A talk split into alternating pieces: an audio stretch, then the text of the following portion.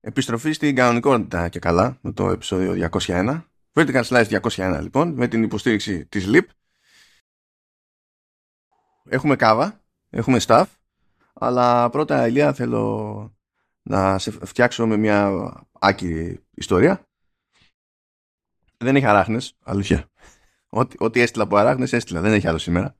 Ας το ελπίσουμε. δεν έχει, δεν έχει αράχνες, όχι. Λοιπόν, από τότε που παρουσιάστηκε το, το Hi-Fi Rush, που άμα κάνω μόνο των πραγμάτων θα το συζητήσουμε και λίγο πιο μετά, ο εγκέφαλός μου έχει σκαλώσει και μονίμως το πρώτο πράγμα που μου έρχεται είναι Wi-Fi Rush αντί για Hi-Fi Rush. Έχει φτάσει σε τέτοιο level αυτό το μπέρδεμα που γενικά πριν την ηχογράφηση χρησιμοποιώ κάποια shortcuts ενώ στον Mac. Δηλαδή έχω πει ρε παιδί μου ότι ε, εγώ θα γράφω αυτή τη φράση στο searchfield, τέλος πάντων, θα πατάω ένα enter και τότε θα γυρίσεις do not disturb, θα στέλνεις κάτι μηνύματα ειδοποίησης εκεί πέρα για να ξέρουν ότι δεν θα με βρίσκουν. Αυτό έτσι κι αλλιώς γίνονται κάποια πράγματα ταυτόχρονα. Και το έχω κάνει φάση karate kid. Wax on, wax off. Η ενεργοποίηση και η απενεργοποίηση. Και πάω να γράψω τώρα τέτοιο, να το ενεργοποιήσω αυτό το πράγμα πριν ξεκινήσουμε την ηχογράφηση του, του vertical και, πη, και πηγαίνω και γράφω ε, πάλι Wi-Fi on αντί για wax on δεν ξέρω τι έχω πάθει. αλλά παντού είναι WiFi πλέον μες στο κεφάλι μου, έτσι. Δεν υπάρχει τίποτα άλλο. Τίποτα άλλο. Εντάξει, εντάξει. Ήρθε και έδωσε το γλυκό. Γεια σας, γεια σας. Καλώς ήρθατε στο Verga Slice. 2-0-1. Ε, συνεχίζουμε αυτή τη χρονιά, τη νέα χρονιά κάθεκτη. Πολλά πραγματάκια έχουν συμβεί αυτές τις μέρες. Ε, μιλήσαμε στα πεταχτά για το πόσο καλό φαίνεται να είναι το Hogwarts Legacy συγκριτικά με, τα, με το ότι περιμέναμε. Έχουμε κάποια οικονομικά σήμερα, έχουμε το συνεχιζόμενο δράμα με την Activision Blizzard που εκεί τα πράγματα έχουν αρχίσει και γυρίζουν κάπως. Ε, θα το συζητήσουμε αυτό. Και έχουμε κάποιες δηλώσεις εταιριών φυσικά, ε, οπότε ίσως θα προλάβω και κάποια νέα για κάποια παιχνίδι στο τέλος, κάποια εντυπώσεις του Μάνου, αλλά δύσκολο το κόβω. Θα δούμε. Αλλά, αλλά ποτέ δεν ξέρεις. Ό,τι είναι δηλαδή, θα περάσει ούτως ή άλλως την επόμενη, την επόμενη εβδομάδα ή θα το βρείτε πιο εκτεταμένο στο, στο true ending. Ελπίζω να είστε όλοι καλά. Η εβδομάδα ξεκινάει super. Και αυτή τη στιγμή που γράφουμε μάνο εδώ, στην Νορβηγία έχουμε storm που λέμε, έχουμε καταιγίδα. Α, εντάξει, εγώ το καθαριστικό του Δήμου δεν ξέρω αν φτάνει. Δεν ξέρω. Ναι, κοντράρετε. κοντράρετε. κοντράρετε. Απλά, απλά εδώ έχει 35. Ε, η δύναμη του ανέμου είναι 35 μέτρα δύναμη. Πώς το λένε, δεν ξέρω. Κάπως έτσι το μετράνε εδώ. Λοιπόν, τέλος πάντων. Πάμε. Λοιπόν, ε, ξεκινάμε με τα σημαντικά. Ε, βγήκε τρέιλερ για την ταινία Tetris στο Apple TV Plus. Πώς φάνηκε αυτό, Λία. Το οποίο είναι, είναι, είναι thriller, έτσι. Θεω, θεω, το, το, περιμένω, το περιμένω πώς και πώς για ένα βασικό κομμάτι. Το περιμένω ακριβώς για να δω τη συνάντηση ε, του, του Rogers ε, με το Yamauchi. Περιμένω να δω εάν θα καταφέρουν να πετύχουν αυτή τη συνάντηση με το Yamauchi που ε, για όσους δεν γνωρίζουν ο Yamauchi δεν έπαιζε ποτέ παιχνίδια ούτε στην Nintendo έπαιζε μόνο Go και υπάρχει η φήμη έχει δηλώσει ο ίδιος ο, ο Ρότζερς ότι είχε πει στο Γιαμαούτσι να παίξει το Τέτρι. Το οποίο δεν έχει Εντάξει, Το Go είναι πακέτο, ε. ε πακέτο, πακέτο. πακέτο. Ναι. Ο, ο, ο άλλος έπαιζε Go για να, ξέρεις, να, να χαλαρώνει. λοιπόν, και ναι, έχει, είναι, έχει είναι και μια σκηνή στο τρέιλερ εντωμεταξύ που υποτίθεται ότι του δείχνουν πρωτοτύπ από το Game Boy και λέω εδώ ναι. είμαστε, εδώ είμαστε. Ναι. Ε, είναι φοβερό γιατί θα έχει πραγματικά θα συναντήσουμε ορισμένες πολύ ε, σημαντικές προσωπικότητες στην ιστορία του game και ο Ρότζερς φυσικά ο δημοσιογράφος, ο businessman τέλος πάντων, όχι ακριβώς δημοσιογράφος, είναι πολύ σημαντικός για την Ιαπωνική αγορά της εποχής τότε. Ώστε ένας από τους λίγους δυτικούς που εισέβαλαν ε, στην Nintendo, έτσι, εκείνη την εποχή. Α, και ο Παζίτνοφ είναι και παραγωγός στην ταινία, ε, μέσα σε όλο. Α, πολύ ωραία.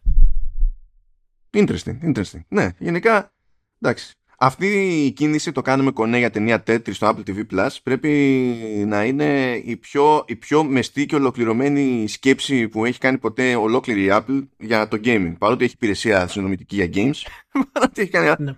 ε, πιστεύω ότι χρειάζεται ένα level κανονικής πετριάς ας πούμε για να γίνει το κονέ αυτό. Και πλάκα γιατί είχε ανακοινώσει προηγουμένως ότι έρχεται αυτή η ταινία. Είχε πει συντελεστές κτλ. Και, και δεν είχε ασχοληθεί κανένας. Ήταν εντάξει, ξέρω εγώ, και τι έγινε. Και ξέρασε 16 Φεβρουαρίου εκεί πέρα το, το τρέιλερ και είχε έξτρα πλάκα η φάση διότι επειδή το Apple TV Plus δεν είναι Netflix ώστε να είναι ο ορισμός του mainstream παρακολουθούμε γενικά τι μπαίνει στο Netflix κτλ. Ε, πάρα πολλά media χρειάστηκαν 24 ώρες για να πάρουν χαμπάρι τι συνέβη; Ότι βγήκε αυτό και τώρα τους πήρε ο πόντος ξαφνικά. Αλλά ναι, θα το δούμε αυτό το πράγμα. Ναι.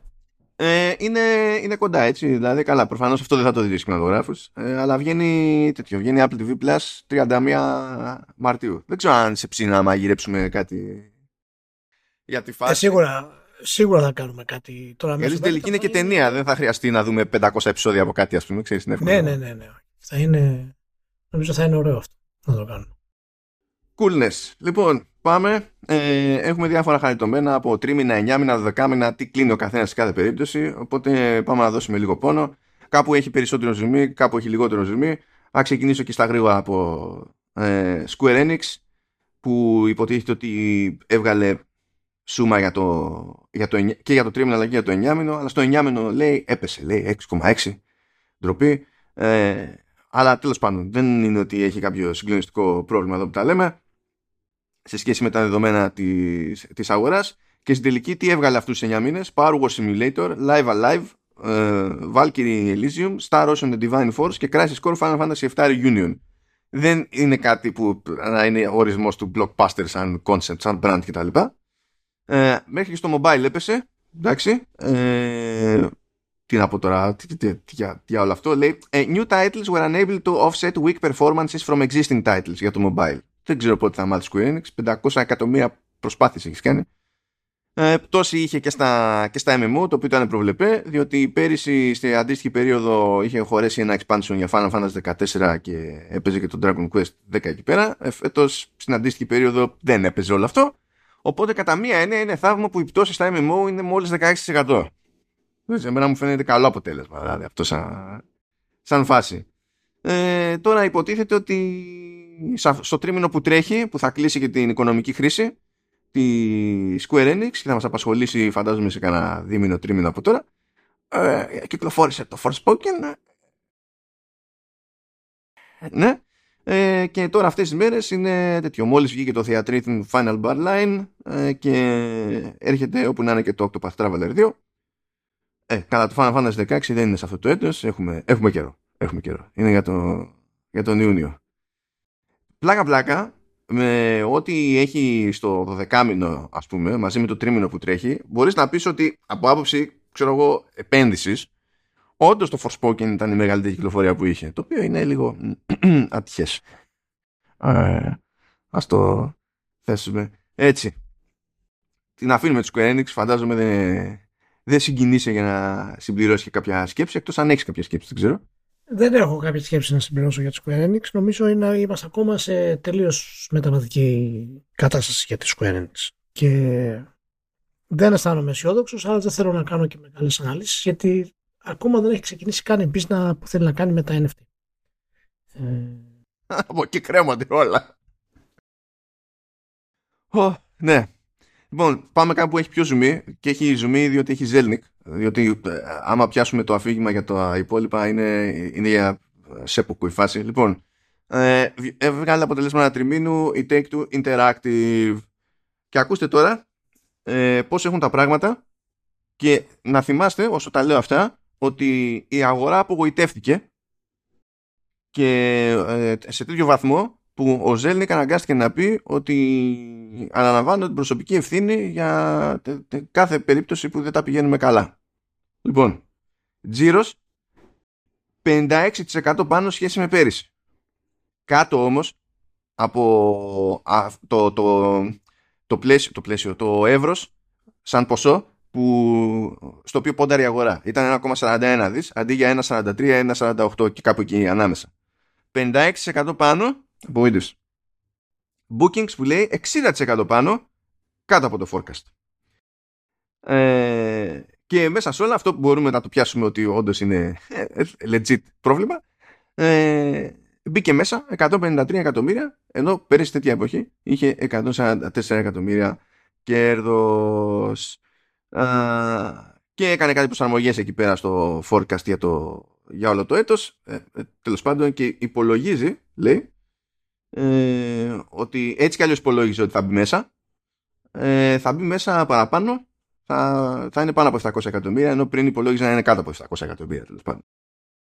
Ε, λέει και τα κλασικά, ε, έχει αλλάξει η φάση με τη, με τη ζήτηση σε όλες τις κατηγορίες, είναι λίγο περίεργα, έχει πέσει ο τζίρος από κονσόλες, είτε μιλάμε για αγορά παιχνιδιών κανονικά, είτε τέλος πάντων για ε, μικροσυναλλαγές και τα, και τα συναφή.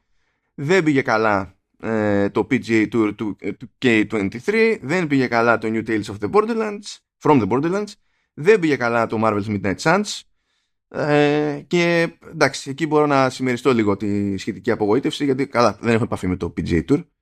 Ε, δεν θυμάμαι να ακούω άσχημα λόγια για το New Tales from the Borderlands. Και έχοντας λιώσει και για χάρη του True τέλος πάντων με το Midnight Suns, ε, το Midnight Suns ήταν ε, καλό. Οπότε. Ναι, αλλά το, το, το, το marketing του Midnight Suns ήταν 4 ευρώ. Έτσι, δεν είχε δηλαδή καθόλου marketing από πίσω του επίπεδου για να σπρώξει αυτό που ήθελε και τους άρεσε strategy, έτσι. Δηλαδή τα strategy δυστυχώς συνεχίζουν να πουλάνε πολύ χαμηλά. Εντάξει, ταυτόχρονα ξέρεις, έχει το Marvel παιδί από πίσω. Και εντάξει, δεν βγήκε όπως υπολογίζανε σε όλα τα formats που είχαν από πριν. Βγάλανε μόνο στα νεότερα, ας πούμε, και PS4, Xbox One και Switch πάνε για μετά. Δεν πήγε βάση προγράμματος. Αλλά νομίζω ότι ότι παρά, παρά ήταν ας πούμε γιατί νομίζω τέτοιο δεν έφτανε σε διάφορες μεγάλες αγορές ούτε στο top 100 ας πούμε που λες δεν είναι για τόσο τέτοια πίκρα το πράγμα ας πούμε. Ναι απλά είναι, είναι και περίοδος περίεργη αλλά ξέρεις το να παίξεις τώρα Marvel Strategy πρέπει να έχει κάποια ηλικία και συνήθως άμα είσαι πιο μεγάλης ηλικία δεν ασχολείσαι με Marvel τόσο πολύ ε, όσον αφορά τα, τα κλασικά τους παιχνίδια γιατί δεν, δεν υπάρχουν παιχνίδια και η Marvel αυτόν τον καιρό δεν περνάει και τα καλύτερά της. Δηλαδή οι σειρέ είναι μέτριες, οι ταινίες είναι κακές, παίρνουν κακές κριτικές. Ναι, αλλά στα παιχνίδια δεν πηγαίνει άσχημα στο τι εικόνα έχει κάνει. Και τι βγαίνει αυτή την περίοδο από παιχνίδια, παιχνίδια έτσι. Ναι, ναι, ναι. Ε, αλλά δεν είναι όλα, δεν είναι heavy hitters. Δηλαδή θα δούμε τι θα είναι υπό αυτή την έννοια. Οπότε δεν ξέρω τι περίμενε δηλαδή να κάνει ή τι περίμενες εσύ να κάνει το, το strategy το Midnight Δηλαδή, τι περίμενες να πουλήσεις, παραδείγματος χάρη; Κοίτα, να, να, να, σου πω. Έστω ότι είχε βάλει παράλογο στόχο, ξέρω εγώ έτσι. Αλλά πραγματικά έπεσε τέτοιο. Ε, ήταν σαν να έπεσε και να μην ακούμπησε στο επικοινωνιακό, στο τι άκουγες από εδώ και από εκεί πάνω στο λανσάρισμα κτλ. Ναι, ναι, δεν είχε, δεν είχε, καθόλου, δεν είχε καθόλου επικοινωνία. Δεν είχε, δεν είχε σημαντικά streaming, δεν είχε σημαντικούς influencers, δεν είχε σημαντική διαφήμιση. Δεν, δεν το άκουσες πουθενά. Δεν είχε build-up. Ε, previews, first place, τέτοια πράγματα δεν είχε στην πορεία. Ή δεν είχαν προωθηθεί ας πούμε ικανοποιητικά και δεν ξέρω ίσως επειδή δεν το πίστευε κιόλας. Ε, λόγω ότι δεν είναι high profile, open world, action adventure που πουλάνε, που δεν πουλάει τίποτα άλλο πέρα από αυτά ας πούμε, σε, σε μεγάλα νούμερα. Δεν ξέρω, δεν ξέρω. Εντάξει, πάντως, είναι λίγο περίεργο, ναι. ναι. Ναι, πάντως σίγουρα θα έπρεπε να, να έχει πάει καλύτερα. Απλά δεν ξέρω τι, τι όντως τι νούμερα είχαν όντως. Θα ήταν ενδιαφέρον να μάθουμε ποιες ήταν οι απαιτήσεις τους γενικά, οι προβλέψεις τους για, για, το, για το Midnight Suns. Πάντως σίγουρα ξενερώσανε πέρα για πέρα. Γιατί ένα μήνα μετά στην αλλαγή του χρόνου, ας πούμε, το βάζανε, ξέρω εγώ, 40% ναι. off κατευθείαν. ναι. ναι. Και όχι, όχι στο μαγαζί που έχει πάρει στο κομμάτι και πρέπει κάποιος κάποια στιγμή να το στείλει, ξέρω εγώ κτλ. Digital που έχουν αυτή τον έλεγχο. Δεν τα κάνουν. Μιλάμε, πα, πάρτα έτσι όπως ήταν. Εν τω μεταξύ, ε, αυτό έγινε τροχρονισμένα, διότι είναι κάτι μέρες που έχει βγάλει αποτελέσματα η Take-Two. Ε, 17 Φεβρουαρίου που γράφουμε εμείς σήμερα ε, γίνανε αλλαγές και στη φυράξη. Την έκανε ο Jake Solomon ε, από επικεφαλής του στούντιο και ανέλαβε η Heather Hazen. Ε, τώρα οι σχετικές ανακοινώσεις που γίνανε εκεί πέρα ε, δεν βγάζουν κάποιο προβληματικό κλίμα δεν, δεν φαίνεται κάποιος να χρεώνει κάτι σε κάποιον ε, η 2K επιμένει ότι δεν είχε κάποιο πρόβλημα με τον Solomon. Ε, τίνω να το πιστέψω αυτό, διότι δεν είναι το, πιο περίεργο όταν κάποιος είναι 20 χρόνια σε ένα στούντιο να πει κάποια στιγμή ε, no more. Ε, δηλαδή, ξέρω εγώ, αντιγιά, πάω φύγω. Αλλά τι να πω. δεν, δεν ξέρω πόσο το έχουν πάρει γιατί ε, μέσα, σε όλα, μέσα σε όλα ένα από τα πράγματα που είπε ο Ζέλνικ ε, πακέτο εκεί με τα αποτελέσματα ήταν ότι ε, πέρα από ένα πρόγραμμα εξορθολογισμού του, του, του κόστους ε, ε, που είχε στόχο, είχε ανακοινωθεί προμηνών τέλος πάντων πέρυσι ε, για να μειωθεί το λειτουργικό κόστος κατά 100 εκατομμύρια ε, δολάρια ανακοίνωσε και άλλο πρόγραμμα ε, για περαιτέρω μείωση του λειτουργικού κόστους στα, κατά 50 εκατομμύρια δολάρια και μέσα στο, ε, στους τομείς τέλος πάντων που σηκώνουν προσαρμογή για να επιτευχθεί αυτός ο στόχος ήταν και ο όρος personnel. Οπότε δεν ξέρω. και όταν τον ρωτήσανε τι, εν, τι εννοείται, τι εννοείται, λέει πολύ καλή ερώτηση.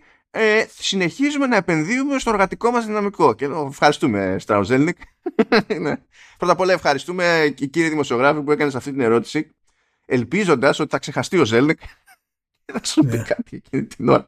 Αλλά είναι, είναι και αυτό μέσα στο χώρο τον επικοινωνιακό, το δέχομαι. Ο ένας πρέπει να φανεί ότι ρώτησε, ο άλλος πρέπει να προσποιηθεί ότι απάντησε.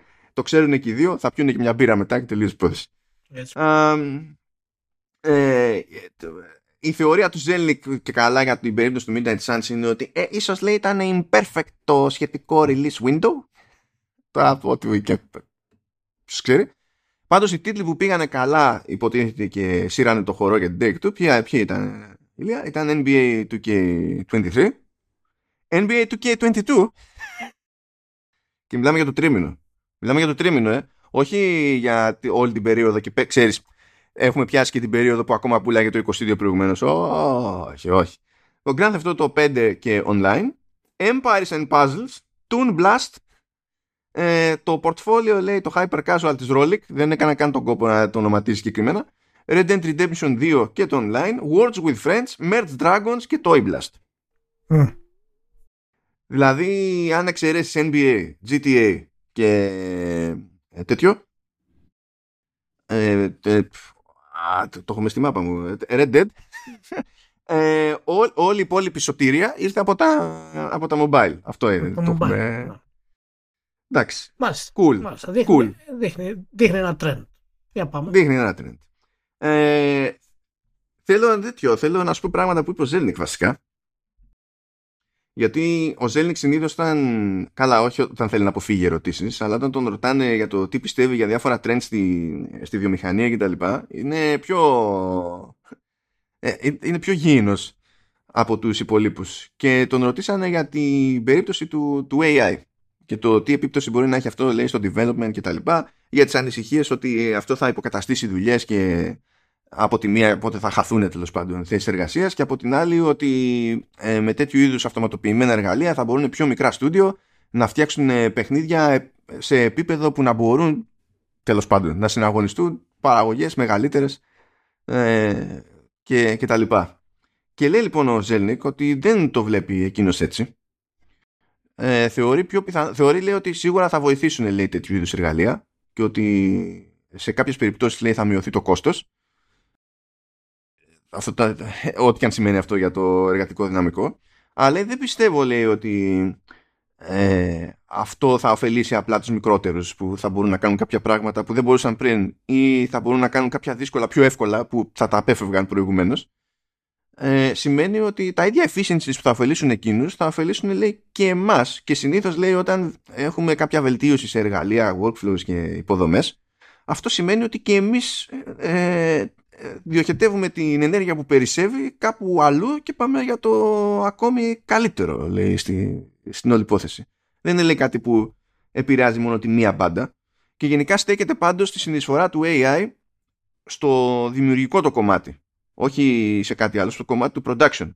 Και χαίρομαι, χαίρομαι, θα συνεχίσω να σε εκτιμώ Ζέλνικ, παρότι φαντάζομαι ότι ε, ε λόγω ιδιοσυγκρασίας δεν θα τα πηγαίναμε ποτέ καλά, αλλά ε, θα συνεχίσω να, ε, να εκτιμώ διότι είσαι από τους CEOs που τον ρωτάνε για, τον, για το AI και λέει, παιδιά, ε, πρώτα απ' όλα λέει, για να μην παραξηγηθούμε, ε, λέμε AI που σημαίνει Artificial Intelligence, αλλά there is no such thing as Artificial Intelligence. Και λέω, ευχαριστώ Ζέλνικ, ευχαριστώ. Αντί να είχα πάρει κι άλλο αυτή, τη, ε, αυτή την μπουρδα, τουλάχιστον το έχουμε κομπλέ. Δηλαδή λες, κοιτάξτε να δείτε το πράγμα έχει έτσι και, και προχωράμε. Α, ναι, γίνος, γίνος, δεν μπορώ να πω. αυτό που είναι γίνο είναι το ότι τέτοιο μπήκε, πήρε λέει release window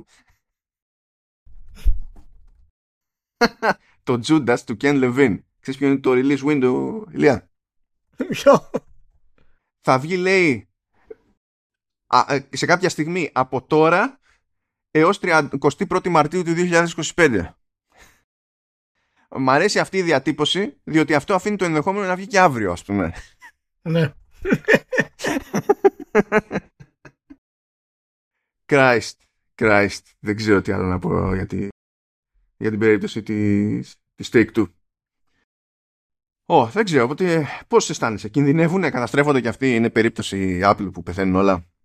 Κάθε Εντάξει τώρα, δεν, ε, ξέρεις, δεν είναι, δεν, δεν τα θεωρώ εγώ αυτά τα οικονομικά, καταλαβαίνεις, έχω πρόβλημα με τα, με τα, με όλες αυτές τις αναφορές που κάνουν ένα τρίμηνο και τα λοιπά. Αν δεν είναι δηλαδή πολύ σημαντικά νέα, δεν, δεν ξέρω τι, τι αντίκτυπο έχουν νοματικά σε εταιρείες σε, σε βάθος χρόνου. Από τη στιγμή που οι βασικοί της τίτλοι πουλάνε καλά και τα... αυτό που πρέπει να θίξουμε είναι ότι τα mobile συνεχίζουν να έχουν ας πούμε, πολύ μεγάλη παρουσία. Πολύ σημαντική παρουσία. Αλλά πρέπει να είμαστε και λίγο προσεκτικοί. Αυτές οι εταιρείες σε αυτό το επίπεδο είναι πολύ top heavy που τις λέω εγώ. Είναι ένας ε, ορισμός από το NBA. Δηλαδή στηρίζονται μόνο στα AAA τους.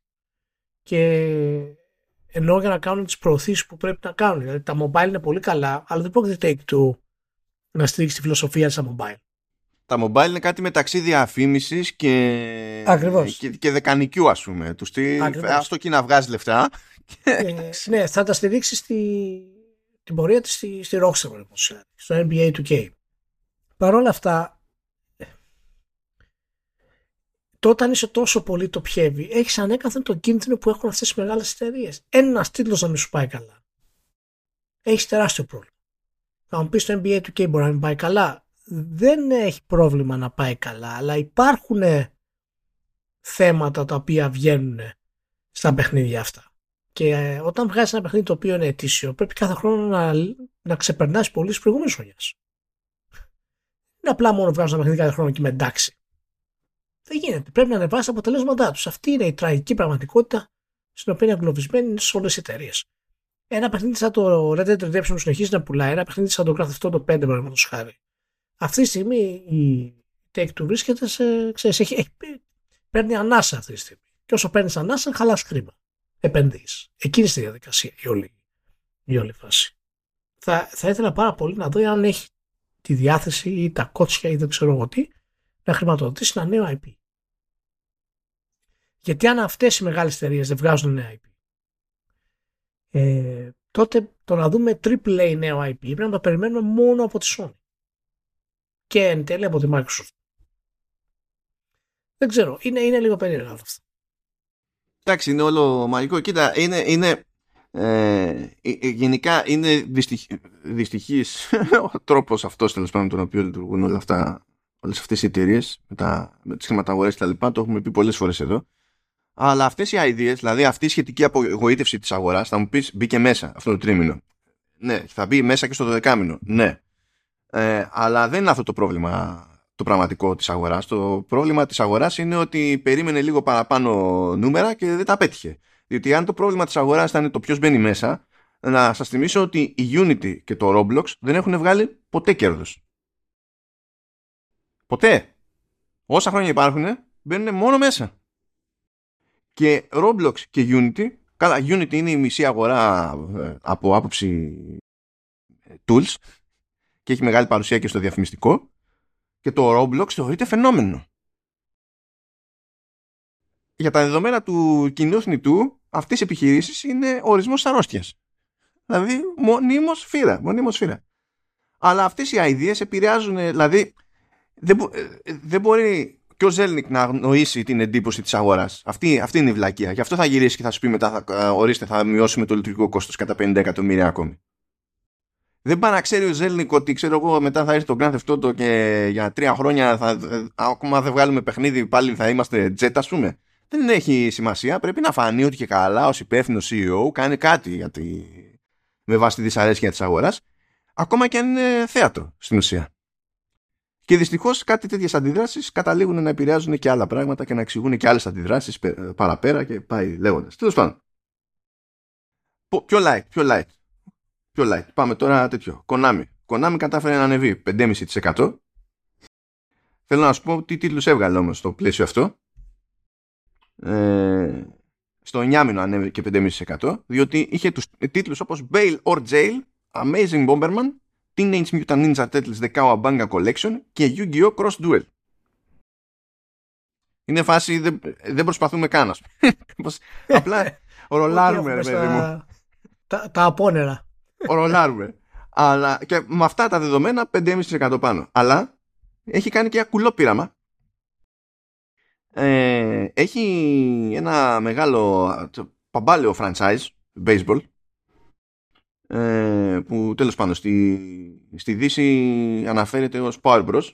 Power Pros μάλλον, όχι Power Bros, sorry. Power Pros ε, και βγαίνει σπάνια στη Δύση. Ε, μιλάμε τώρα για σειρά που ξεκίνησε στο Super Nintendo. Έτσι.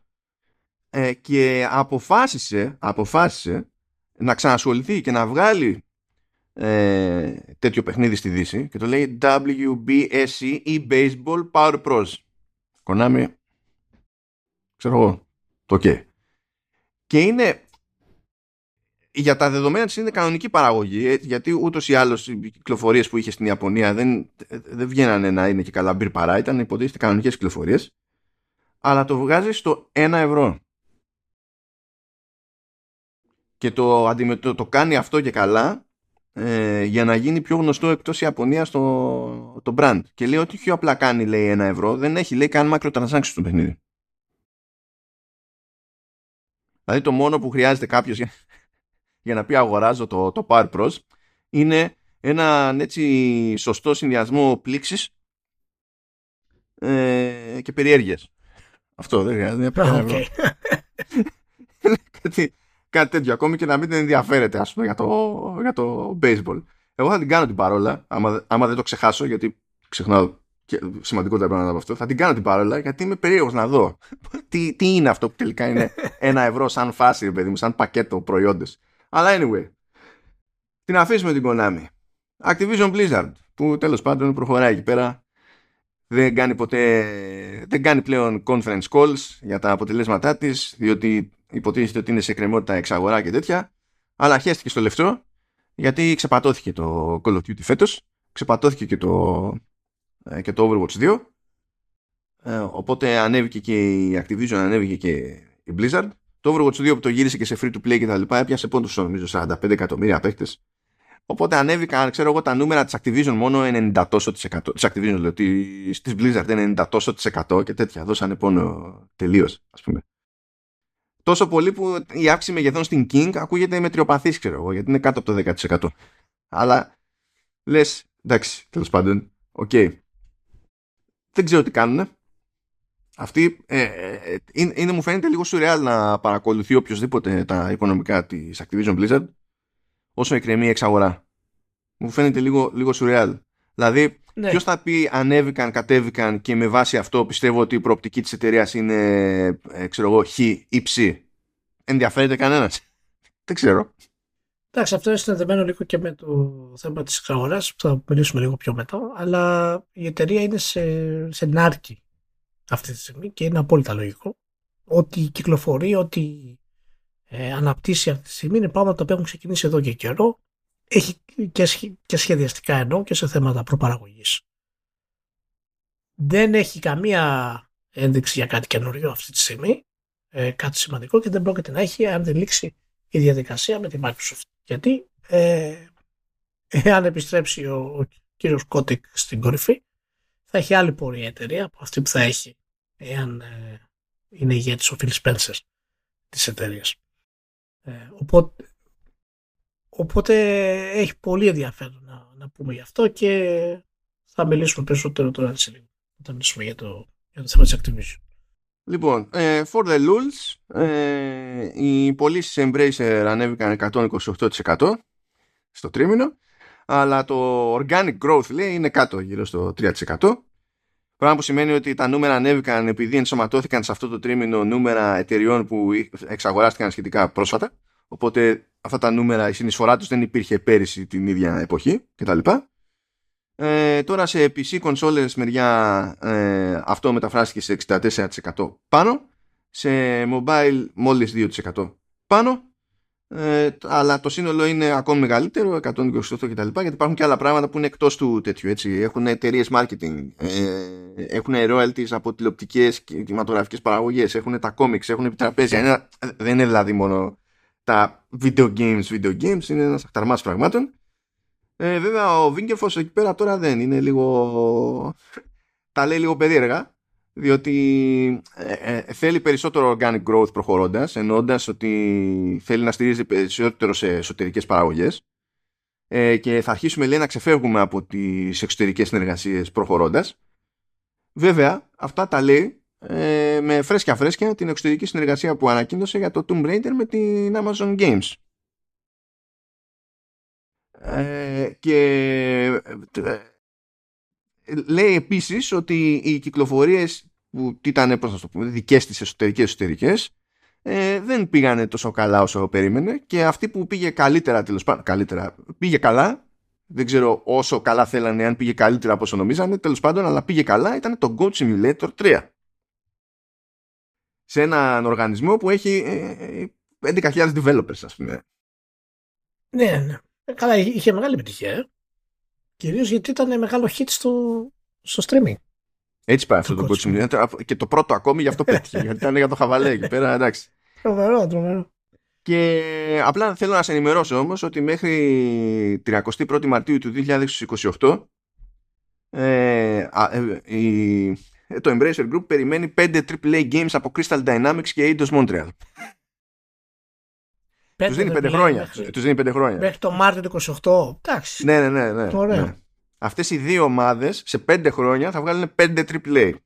Δεν ξέρω αν σε ενδιαφέρει. Σαν πληροφορία. Τι βλανάχει Sony. Θέλω να μας... το, το pipeline της Sony. Θέλω να μας πει αν σε αυτά τα 5 υπολογίζει και το Perfect Dark που δεν θα είναι καν δικό της και είναι εργολαβρία Crystal Dynamics.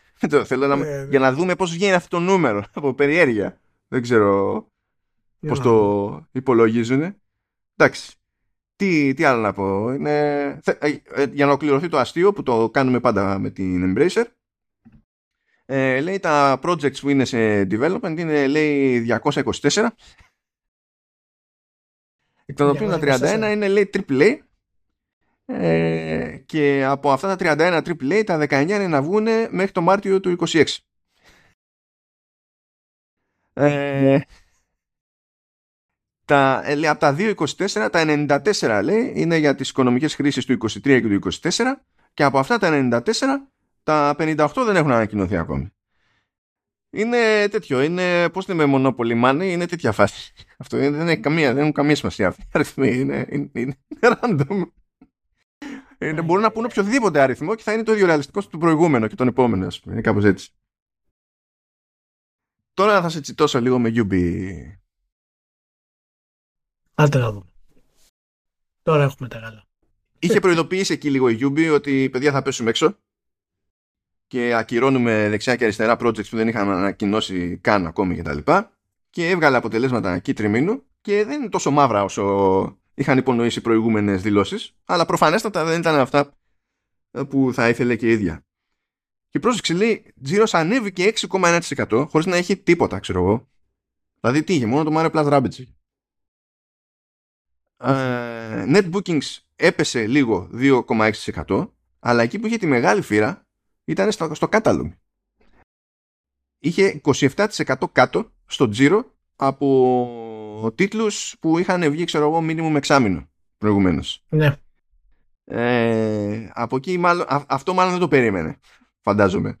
Διότι το, η συνεισφορά του catalog σε πάρα πολλές εταιρείες είναι ένα upward trend εδώ και δύο-τρία χρόνια. Οπότε μάλλον δεν το πολύ περίμενα αυτό το πράγμα. Ε, εντάξει. Ε, λέει, α, άκου άλλο που πω. λέει ότι τους 9 μήνες του, της οικονομικής χρήσης που τρέχει οι ενεργοί παίχτες σε οτιδήποτε Assassin's Creed ανέβηκαν κατά 30%.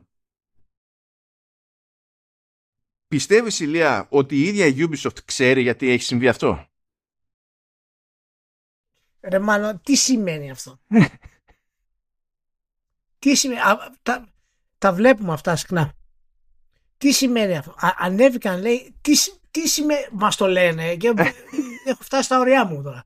Μας το λένε και τι σημαίνει; Δηλαδή σημαίνει... μπήκαν πόση ώρα μέσα, πόσοι παίξανε, τι αγοράσαν τίποτα, τελειώσαν το quest, κάναν τα side quest.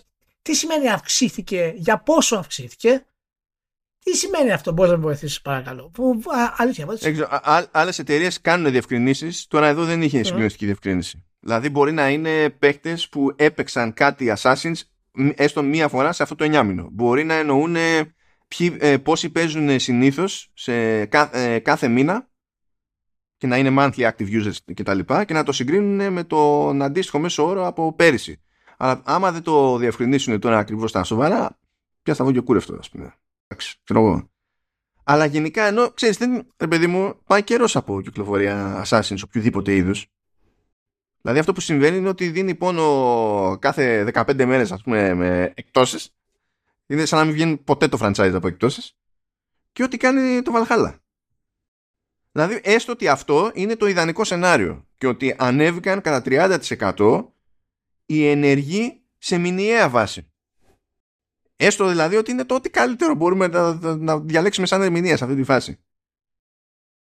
Δεν πιστεύω, δηλαδή μάλλον πιστεύω ότι κάποιος στη Ubisoft μέσα είναι σίγουρος ότι έχει καταλάβει γιατί έχει συμβεί αυτό το πράγμα.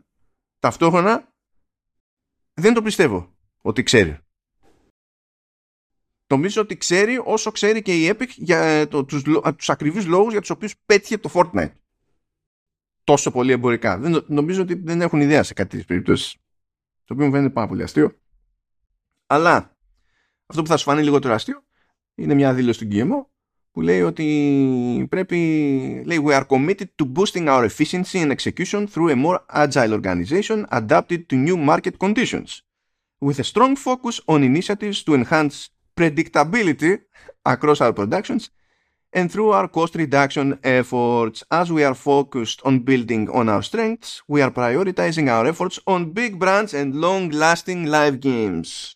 Ηλία, επειδή αυτό το τελευταίο... Πα, το, το είπε, α, α, αυτό που λέμε εδώ και χρόνια εμείς, ότι ετοιμάζεται να το κάνει στο... ναι, είναι quote αυτό, είναι straight quote, δεν είναι θεωρία αυτό, έτσι. Ναι, ναι. Και μ' αρέσει που δεν το ανακοινώνει ως αλλαγή κατεύθυνσης της εταιρείας. Έτσι, το αναφέρει στα πεταχτά σε μια δήλωση γενική για το μέλλον της εταιρείας. Αυτά τα πράγματα ε, πραγματικά με λυπούν πάρα πολύ. Έχει κάνει 500 απόπειρες τα τελευταία 5 χρόνια και δεν έχει κάτσει καμία με εξαίρεση το Rainbow Six, το Siege. Ναι. Καμία δεν έχει και, κάτσει.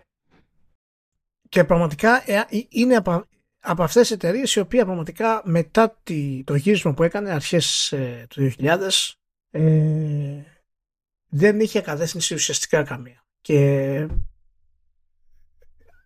είναι, εντάξει, ξέρεις ότι την αγαπάω το Ubisoft γενικά και το έχουμε ξαναπεί γιατί είναι και ομαδικός AAA developer ε, publisher τέτοιου επίπεδου που είναι στην Ευρώπη ε, και ανέκαθεν ήταν εκτός από τα νύχια της Sony και της ε, Microsoft σε θέματα εξαγόρων αλλά η κατεύθυνση που έχει πάρει μάλλον και τώρα η εγκατάσταση όπως είναι δείχνει ότι πραγματικά έχει χάσει, έχει χάσει τον μπούσουλα.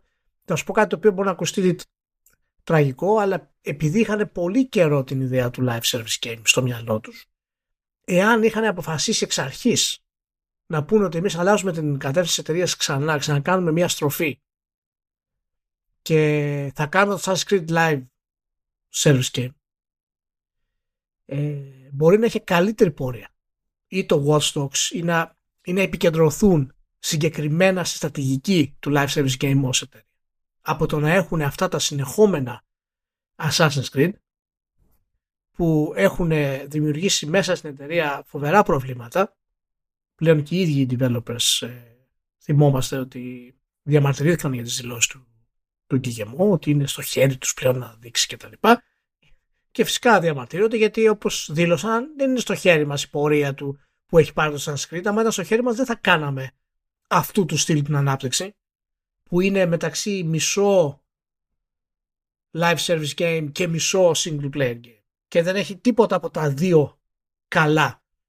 Μόνο αν είσαι τυχερός μπορεί να πάρεις κάτι καλό από το single player κομμάτι. Ε, δεν ξέρω, είμαι πραγματικά απογοητευμένος γιατί μιλάμε ότι μαζί με αυτή την ε, έλλειψη κατεύθυνσης δεν έχει κατεύθυνση στο Splinter Cell, δεν έχει κατεύθυνση στο Ghost Recon, δεν έχει ανάπτυξη το Rainbow Six. Έχει κατεύθυνση, αλλά δεν έχει ανάπτυξη. Δεν είναι IP που μπορεί να ανεβάσει τη Ubisoft πλέον το Rainbow Six όπως ήταν. Είναι μια σταθερή επιτυχία λόγω του live service game. Πιο πολύ θυμίζει επαγγελματικό mod έτσι όπως είναι η κατάσταση πλέον του Rainbow Six παρά κάτι άλλο. Ηλία, περιμένω να ολοκληρώσεις για να, για, να, για να χτυπήσω ξανά. Λοιπόν, άκουδο. To improve predictability, the company said it has spent the past year and a half taking the production framework from the Montreal and Quebec City teams that produced the last three Assassin's Creed games and replicating it in its other franchises.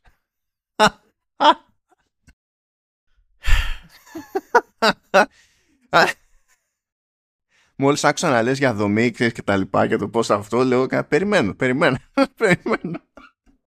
Ναι. Και στο investor call λέει κάτι το οποίο δεν, δεν καταλαβαίνω πώς συνδυάζεται με τα προηγούμενα. Δεν μου βγάζει νόημα. Αυτά που, αυτά μου λένε και γεμό δεν μου βγάζουν νόημα. Ε, στο investor call λέει ότι τα παιχνίδια που θα είναι ανα πάσα στιγμή σε ανάπτυξη στη Ubisoft τα, τα επόμενα δύο χρόνια σε, σε απόλυτο αριθμό, έτσι, θα μειωθούν και έτσι λέει ε, θα δώσουμε χώρο γενικά στα παιχνίδια που έρχονται. Χώρο ξέρω εγώ να αναπνεύσουν και καλά και για την προώθηση και τα δεν ξέρω και εγώ τι άλλο πώς το, πώς το εννοούν πολλά λέει από αυτά τα παιχνίδια όμως θα εξακολουθούν να έχουν post-launch content ό,τι και αν σημαίνει αυτό. Είτε ε, μιλάμε για content updates ας το πούμε εντός εισαγωγικών content είναι για ξέρω εγώ expansion ό,τι να είναι.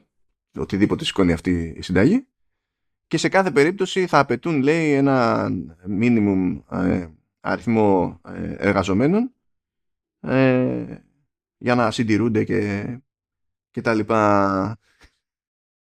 Ναι. Ε,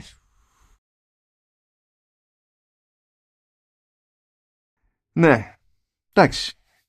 Εντάξει, άστο. τα, έχουμε, τα, έχουμε, τα, τα έχουμε πει. εγώ απλά περιμένω αυτή τη στιγμή το ε, τις τελικές αποφάσεις της εταιρείας και θα βγει ο Γκυγεμού και θα πει ότι αλλάζουμε σε service ε, games κανονικά σαν δήλωση πλέον, όχι στα πεταχτά. Κάτι που ε, πολλά χρόνια το έχουμε υπολογίσει να αλλάξει η εταιρεία ας πούμε πορεία και για να μας βοηθήσει αυτό το κομμάτι ε, αγοράστηκε το 50% από κάποια νέα εταιρεία. τέλος πάντων, τέλος πάντων. Τα παρατάμε με τα, με τα οικονομικά. Ξεπετάξαμε πολύ λαό εδώ πέρα. Είναι... Όχι απλά έφυγε κάβα, είμαστε και up to date. Δηλαδή, άθλος. Θα κάνουμε έτσι ένα, ένα, μια, μια γρήγορη παύση για να θυμηθούμε φυσικά το, το χορηγό μας, τη LIP.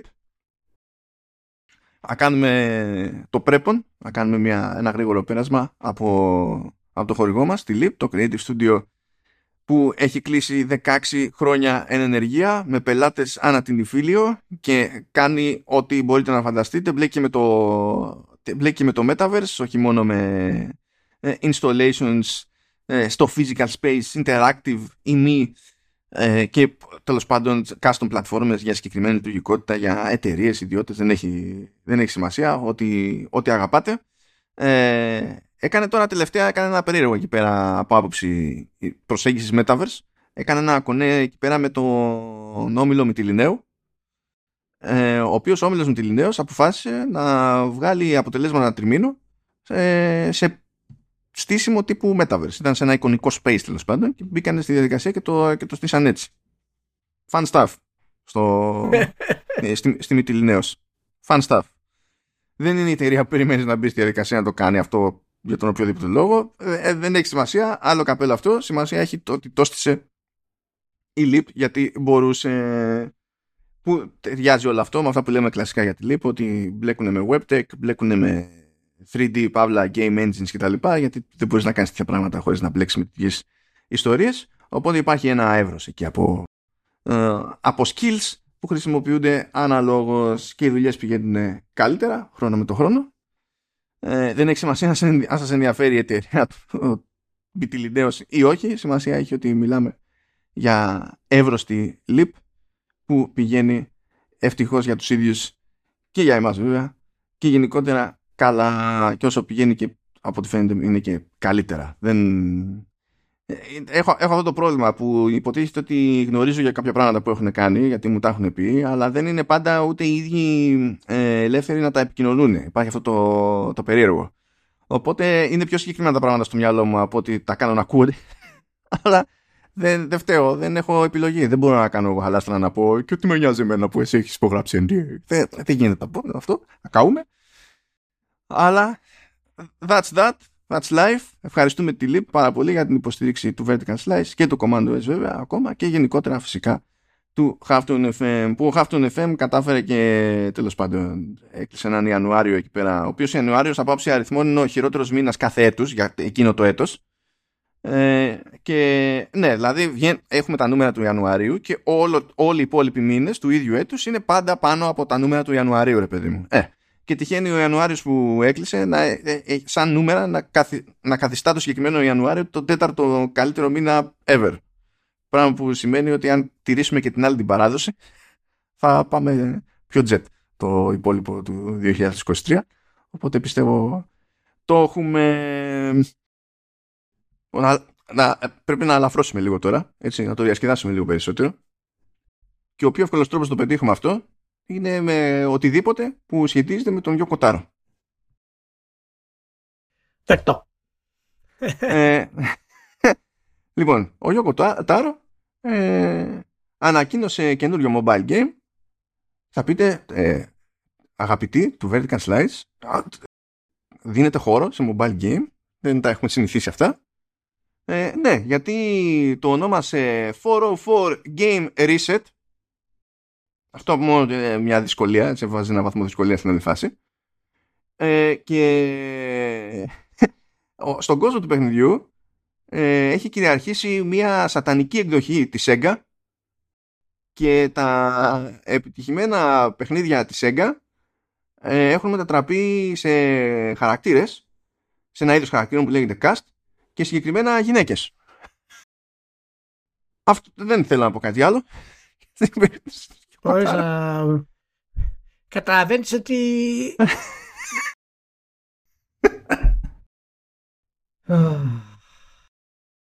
δεν μπορώ. Είναι, είναι παλικάρος. Είναι παλικάρος.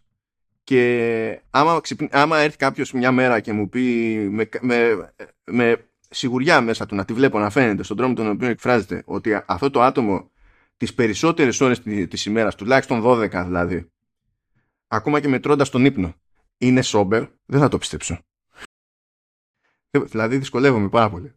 Γιατί αν, αν, αν αυτό είναι το αποτέλεσμα και είναι sober, να του δώσουμε κάτι του παιδιού να δούμε τι θα γίνει. Δηλαδή θα είναι καταστροφικός πείραμα, αλλά με, με τρώει περίεργεια. Εγώ απλά χαίρομαι που, που ε, υπάρχουν τόσο καταπιεσμένοι και περίεργοι άνθρωποι στον κόσμο που και όπως και εμείς είμαστε βέβαια αλλά με άλλο τρόπο και μπορούν να μας προσφέρουν αυτές τις παρανοϊκές δημιουργίες όπως είναι το Γιώκοτα. Αυτό έχω να πω εγώ, τίποτα άλλο.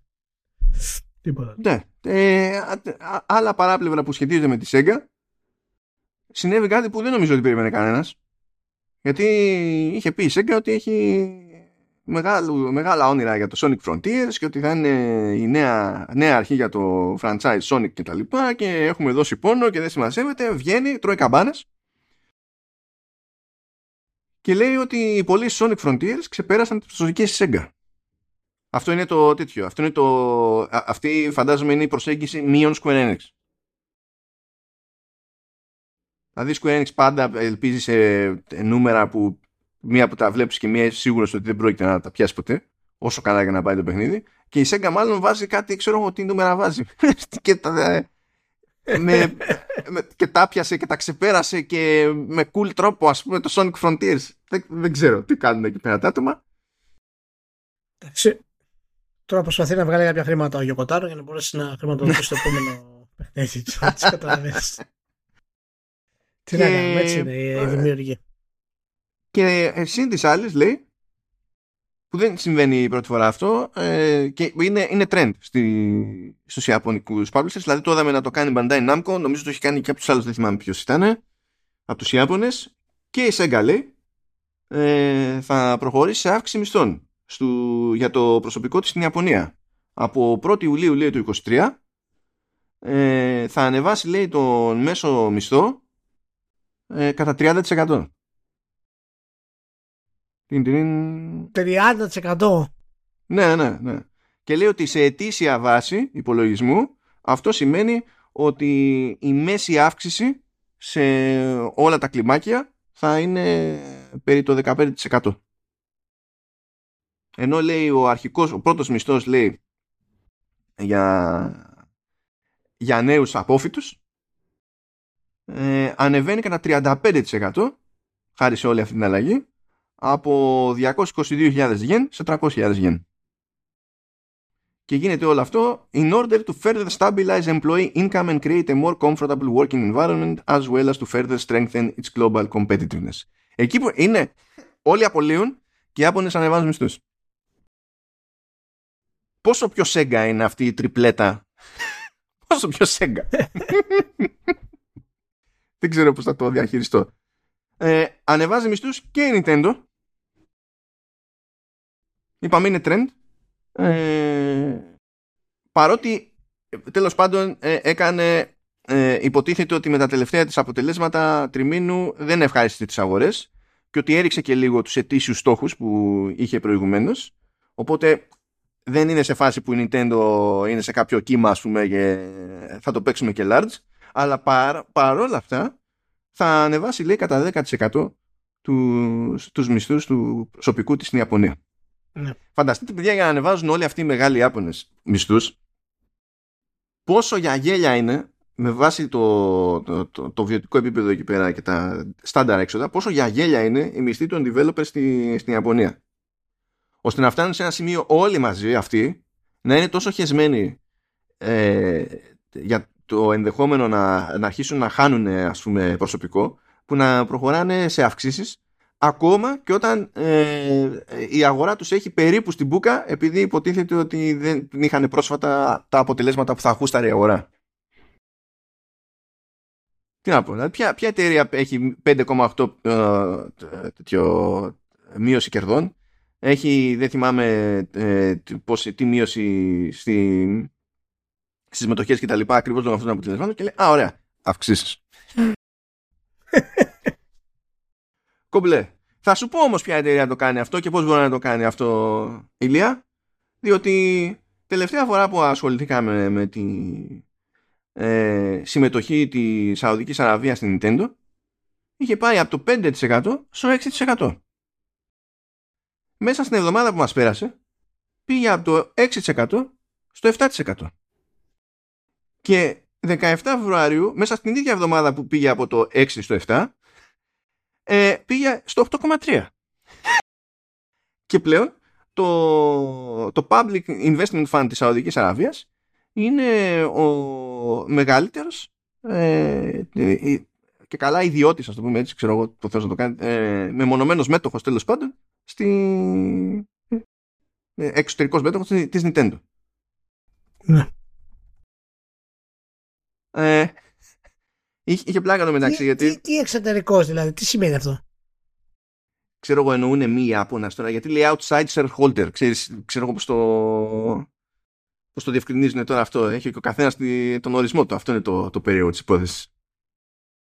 Εδώ πέρα πηγαίνεις και ειδικά με όλη αυτή την ιστορία με τα οικονομικά αποτελέσματα κτλ. Σου λέει ένας revenue, σου λέει άλλος revenue και δεν αναφέρονται στο ίδιο ακριβώς πράγμα σου λέει ένας ε, booking, ο άλλος λέει income, ο άλλος θα πει καλά, income και net income είναι διαφορετικό πράγμα. Αλλά καμιά φορά αυτός που λέει income εννοεί το net και περιμένεις τώρα να βγάλουμε άκρη τι εννοεί ακριβώς τι στο outside shareholder.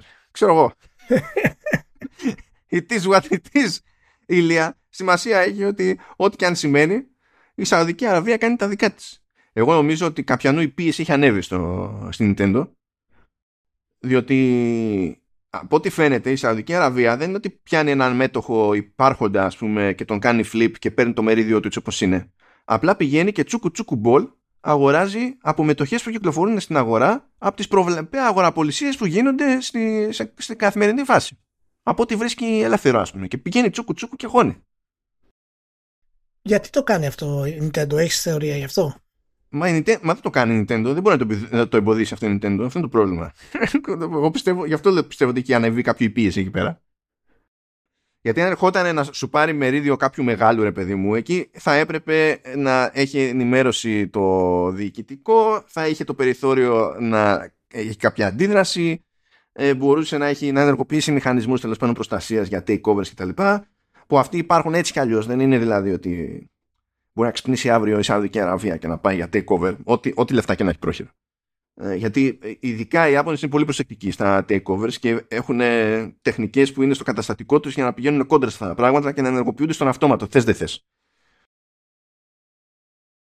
Το, το, το, πραγματικό ερωτηματικό είναι τι πιστεύει η Σαουδική Αραβία ότι κάνει με την Nintendo. Συγκεκριμένα με την Nintendo, γιατί βάζει λεφτά και αλλού έτσι. Δηλαδή πήρε την SNK, ξέρω εγώ. Πηγαίνει, χώνει λεφτά και σε άλλες μπάντες.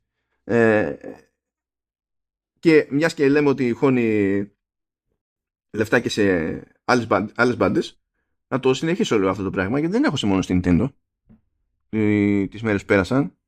Όχι. Οπα, κάτσε. Λάθος link. Έχω σε 265 εκατομμύρια σε, στην VSPO που είναι κινέζικη εταιρεία που καταπιάνεται με eSports. Αλλά θα πούμε εντάξει. Και τι έγινε. Πάρα πολύ ωραία. Εντάξει. Ανέβασε το μερίδιο της στην EA από 5,1 σε 5,8 και από 5,3 σε 6,8 στην Take-Two. ε, καλά, ε, είναι, είναι χαβαλές η, η φάση. Και λέει ότι ε, και, ε, αυτό το κάνει όχι από το Public Fund, αυτά τα τελευταία, αυτά τα έκανε το Savvy Group. Στο οποίο Savvy Group έτσι έχει, συνδέεται με το Public Fund και προεδρεύει ο Μπιν Σαλμάν. Είναι σαν να λέμε τώρα, ξέρεις, άλλαξε ο Μανολιός και βάλε τα ρούχα του αλλιώς που λέει. Ναι. Και έχει πει ως συνήθως το Savvy Group από μόνο του, ας πούμε, ότι ε, σκοπεύει να επενδύσει 38 δις στο gaming και ότι έχει στην άκρη 13 για να αγοράσει publisher. Τα έχουμε ξαναπεί αυτά τα τελευταία. Αλλά τα θυμίζουμε για την ιστορία. Και όλοι σφίγγονται. Όλοι σφίγγονται γιατί δεν ξέρουν τι να κάνουν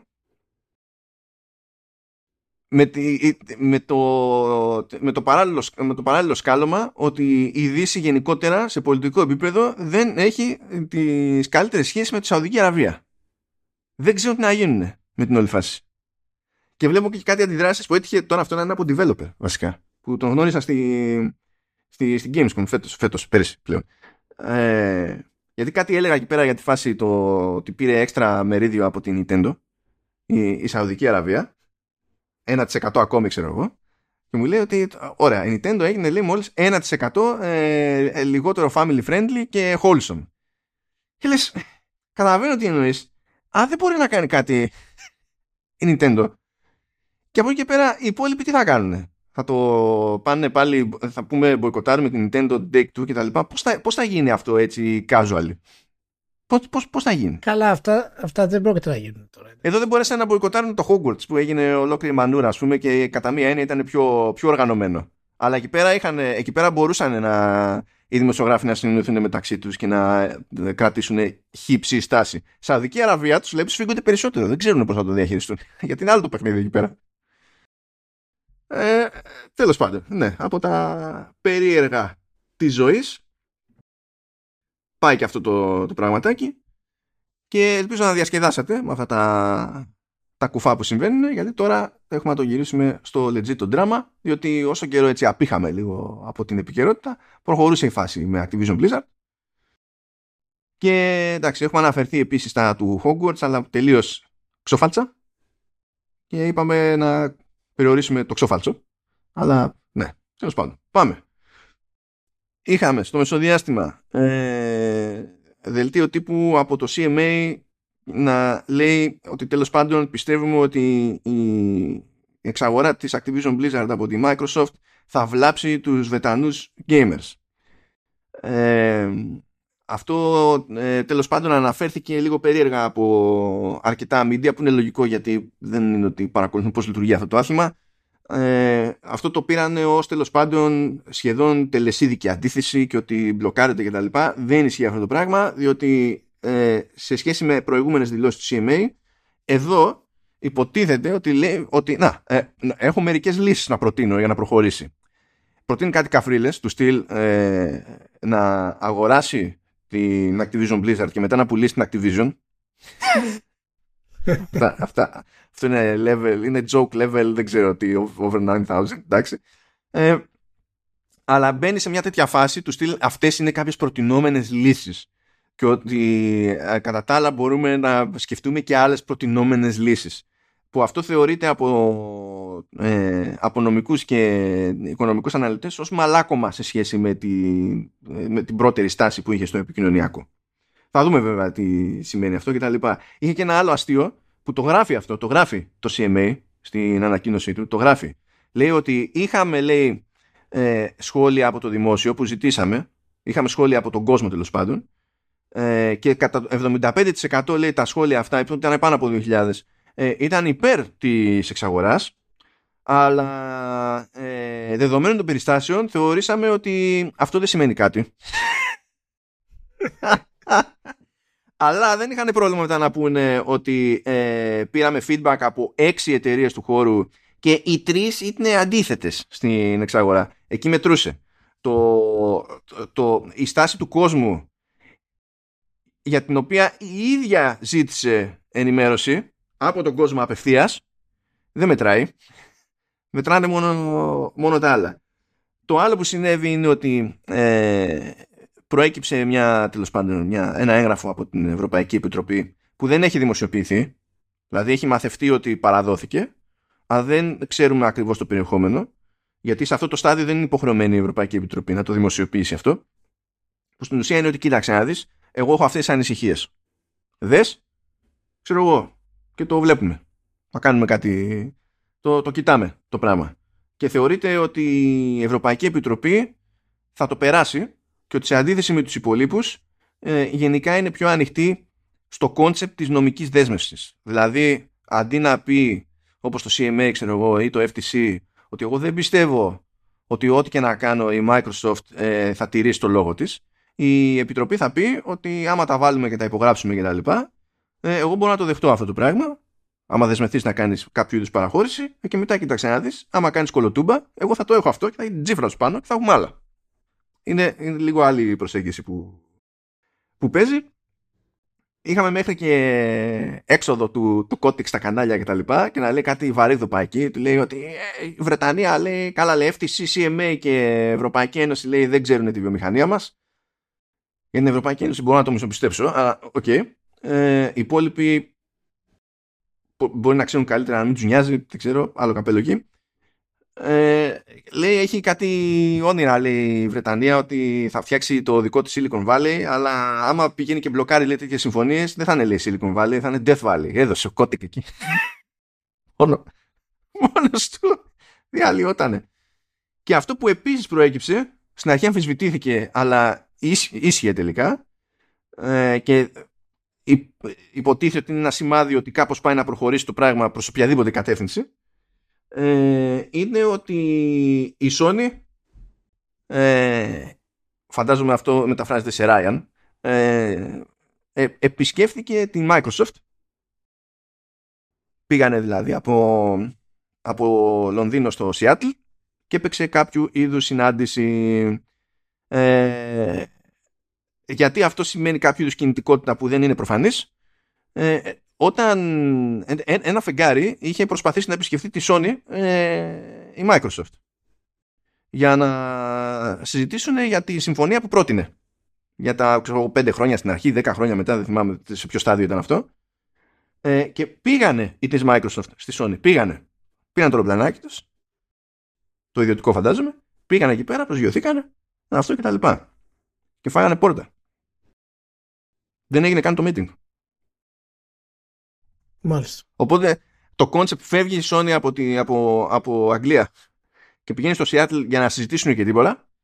Ε, είναι ένα, μια ένδειξη έτσι προόδου, αλλαγής κλίματος, δεν ξέρω. Something. Αλλά κάτι πάει στο, στο πράγμα αυτό. Μάλλον αυτό πρέπει τώρα να το κλείσουμε με την έννοια ότι ε, πρέπει να φτάσουμε σε ένα αποτέλεσμα να καταλάβουμε το τι έχει γίνει ε, με όλη αυτή τη διαδικασία. Λοιπόν, και αν η Microsoft ήθελε με όλη αυτή τη διαδικασία να προτάξει τα στήθης και να μπορέσει να μπει πολύ δυναμικά στο χώρο απέναντι στη Sony κυρίως ε, έχει κάνει μια τρύπα στο νερό. Τις έχουμε δώσει πολλές φορές χάρτη. Ε, εγώ προσωπικά ήθελα τη στρατηγική αυτή να πετύχει αλλά ήμουν απροετοίμαστος πρώτον γιατί την εξαγορά δεν γνωρίζαμε ότι υπήρχαν τέτοια στοιχεία από πριν άρα δεν μπορούσαμε να τις περιλάβουμε στην ανάλυση μας. Το θέμα είναι ότι φαίνεται ότι η εξαγορά ήταν τελικά πρόχειρη γιατί μια εταιρεία η οποία είναι στο επίπεδο της Microsoft θα έπρεπε να έχει κάνει πολύ μεγάλη προετοιμασία πριν κάνει τέτοια ε, συμφωνία. Και το λέω γιατί. Το λέω γιατί αυτή η αδυναμία της να προετοιμαστεί κατάλληλα και να γνωρίζει τις αντιδράσεις που θα υπάρχουν, τουλάχιστον να τις περιμένει, ε, τις έχουν ε, κοστίσει αυτή τη γενιά. Μέσα σε δυόμιση χρόνια η Microsoft δεν θα μπορέσει να επανέλθει. Το Game Pass έχει χάσει τη δυναμική του και συγκριτικά πάντα, όχι σαν υπηρεσία από μόνη της, συγκριτικά με το τι κάνει η Sony. Η Sony είναι παντού. Όσο η Microsoft παλεύει να περάσει μια εξαγορά, έχοντας την Activision Blizzard στον πάγο, το μεγαλύτερο brand στη βιομηχανία, ας πούμε, ανεξάρτητο publisher. Στον, την έχει στον πάγο δεν μπορεί να κάνει καμία ανακοίνωση, δεν μπορεί να κάνει κανένα πλάνο, δεν μπορεί να κανεβάσει κανένα hype. Συνδύασε όλα αυτά με τον φοβερό μυστικισμό των παιχνιδιών στους οποίους δουλεύει τα, τα first party, με το μόνο που βρίσκεται στην, στην όψη στην όψη μας μπροστά μας να είναι το Starfield. Η, η όλη διαδικασία της έχει στοιχήσει πάρα πολύ. Η Sony καταγράφει ρεκόρ πωλήσεων του PS5 και τώρα πλέον είναι στα αράφια τα παιχνίδια της πουλάνε όλο και περισσότερο γιατί το cross media της βγαίνει, δεν έχει αντίπαλο ούτε εκεί. Και όλα αυτά τα δύο χρόνια που η Microsoft ήθελε να χτίσει το Game Pass, έχει κάνει μια τρύπα στο νερό. Ε, ενώ σε θέματα ανταγωνισμού, έτσι, όχι από μόνη της. Από μόνη της, μια χαρά θα το Game Pass, θα πάει καλά το Xbox. Αλλά αν ήθελε να μεγιστοποιήσει τη δύναμη του, του Game Pass, να την περάσει τη mainstream κουλτούρα, δεν το έχει καταφέρει. Γιατί αυτό το κομμάτι το τρώει η Sony αυτή τη στιγμή. Η Sony ακούγεται με το PSVR, η Sony ακούγεται με το Last of Us, η Sony ακούγεται με το Ragnarok και η Microsoft δεν έχει να προτείνει τίποτα. Τον πρώτο χρόνο το Game Pass ήταν μια χαρά. Το δεύτερο χρόνο το Game Pass ήταν μια χαρά. Τον τρίτο χρόνο το Game Pass αρχίζει και έχει νερά. Γιατί; Γιατί η Microsoft δεν μπορεί καν να επενδύσει επάνω σε μια εξαγορά η οποία θα τραβήξει κι άλλο.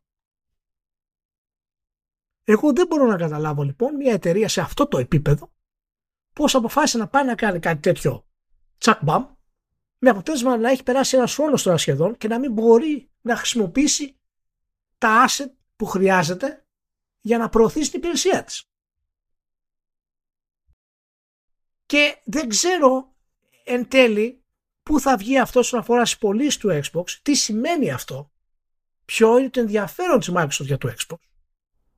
Εν τέλει, πού θέλει να το φτάσει, είναι ικανοποιημένη σε αυτό το κομμάτι που είναι, πώς θέλει να το κάνει, έχει άλλο πλάνο. Ok. Okay. Το πρόβλημα είναι ότι όλο της το πλάνο δεν μπορεί να βγει μάλλον, γιατί δεν έχει την Activision Blizzard.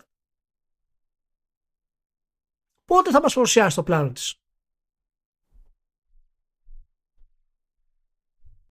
εγώ δυσκολεύομαι να της χρεώσω προχειρότητα διότι η Microsoft δεν είναι ως εταιρεία δεν λειτουργεί στο ίδιο περιβάλλον που, λειτουργεί, που λειτουργούν η Sony και η Nintendo. Πολύ απλά δε, δε, ούτε καν σε επίπεδο ε, ρυθμιστών δεν λειτουργεί στο ίδιο περιβάλλον.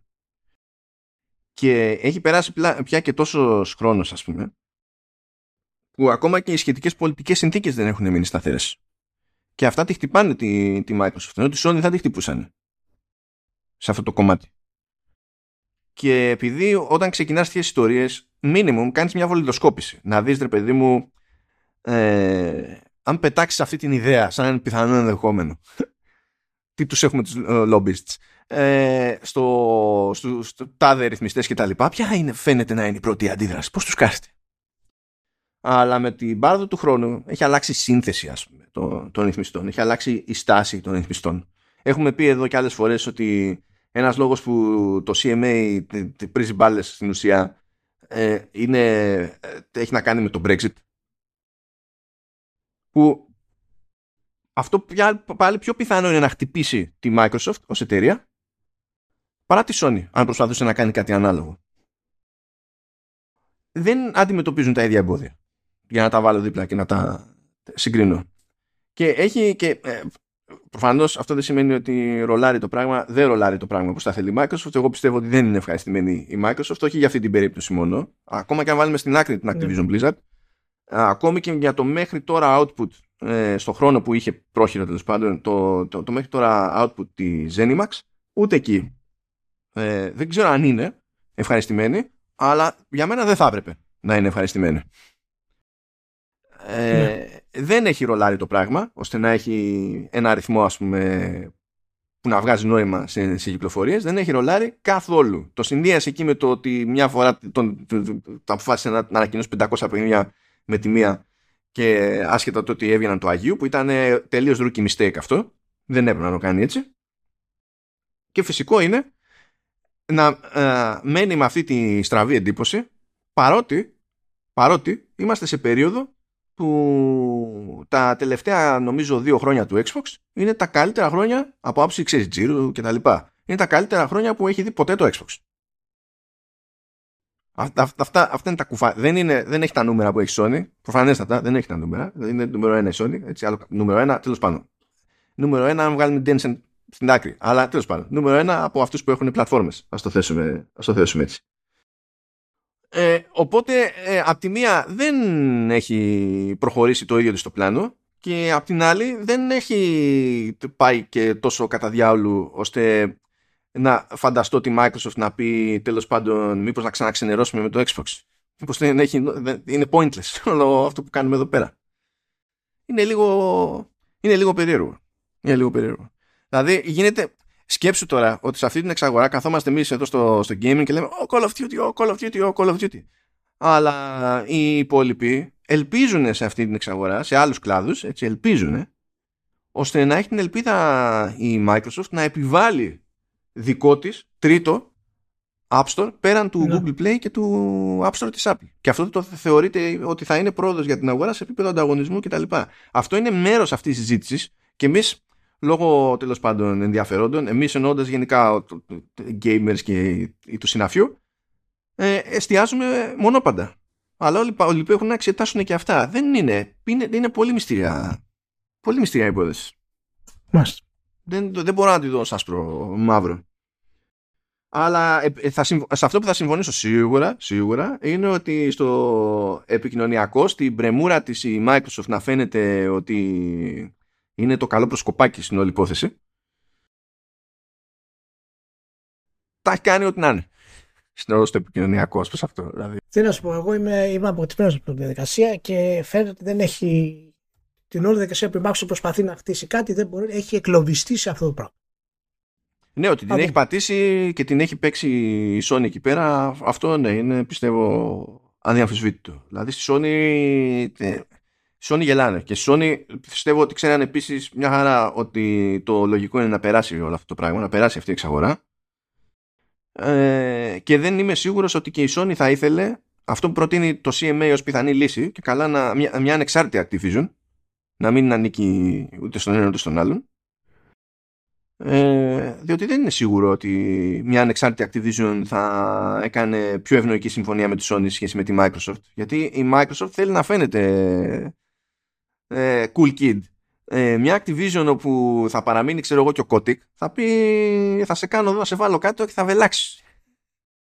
Γιατί πλέον κρέμομαι όχι απλά είμαι Activision Blizzard και το μεγάλο μου χαρτί είναι το Call of Duty είναι τώρα είμαι Activision και το μόνο μου χαρτί είναι το Call of Duty.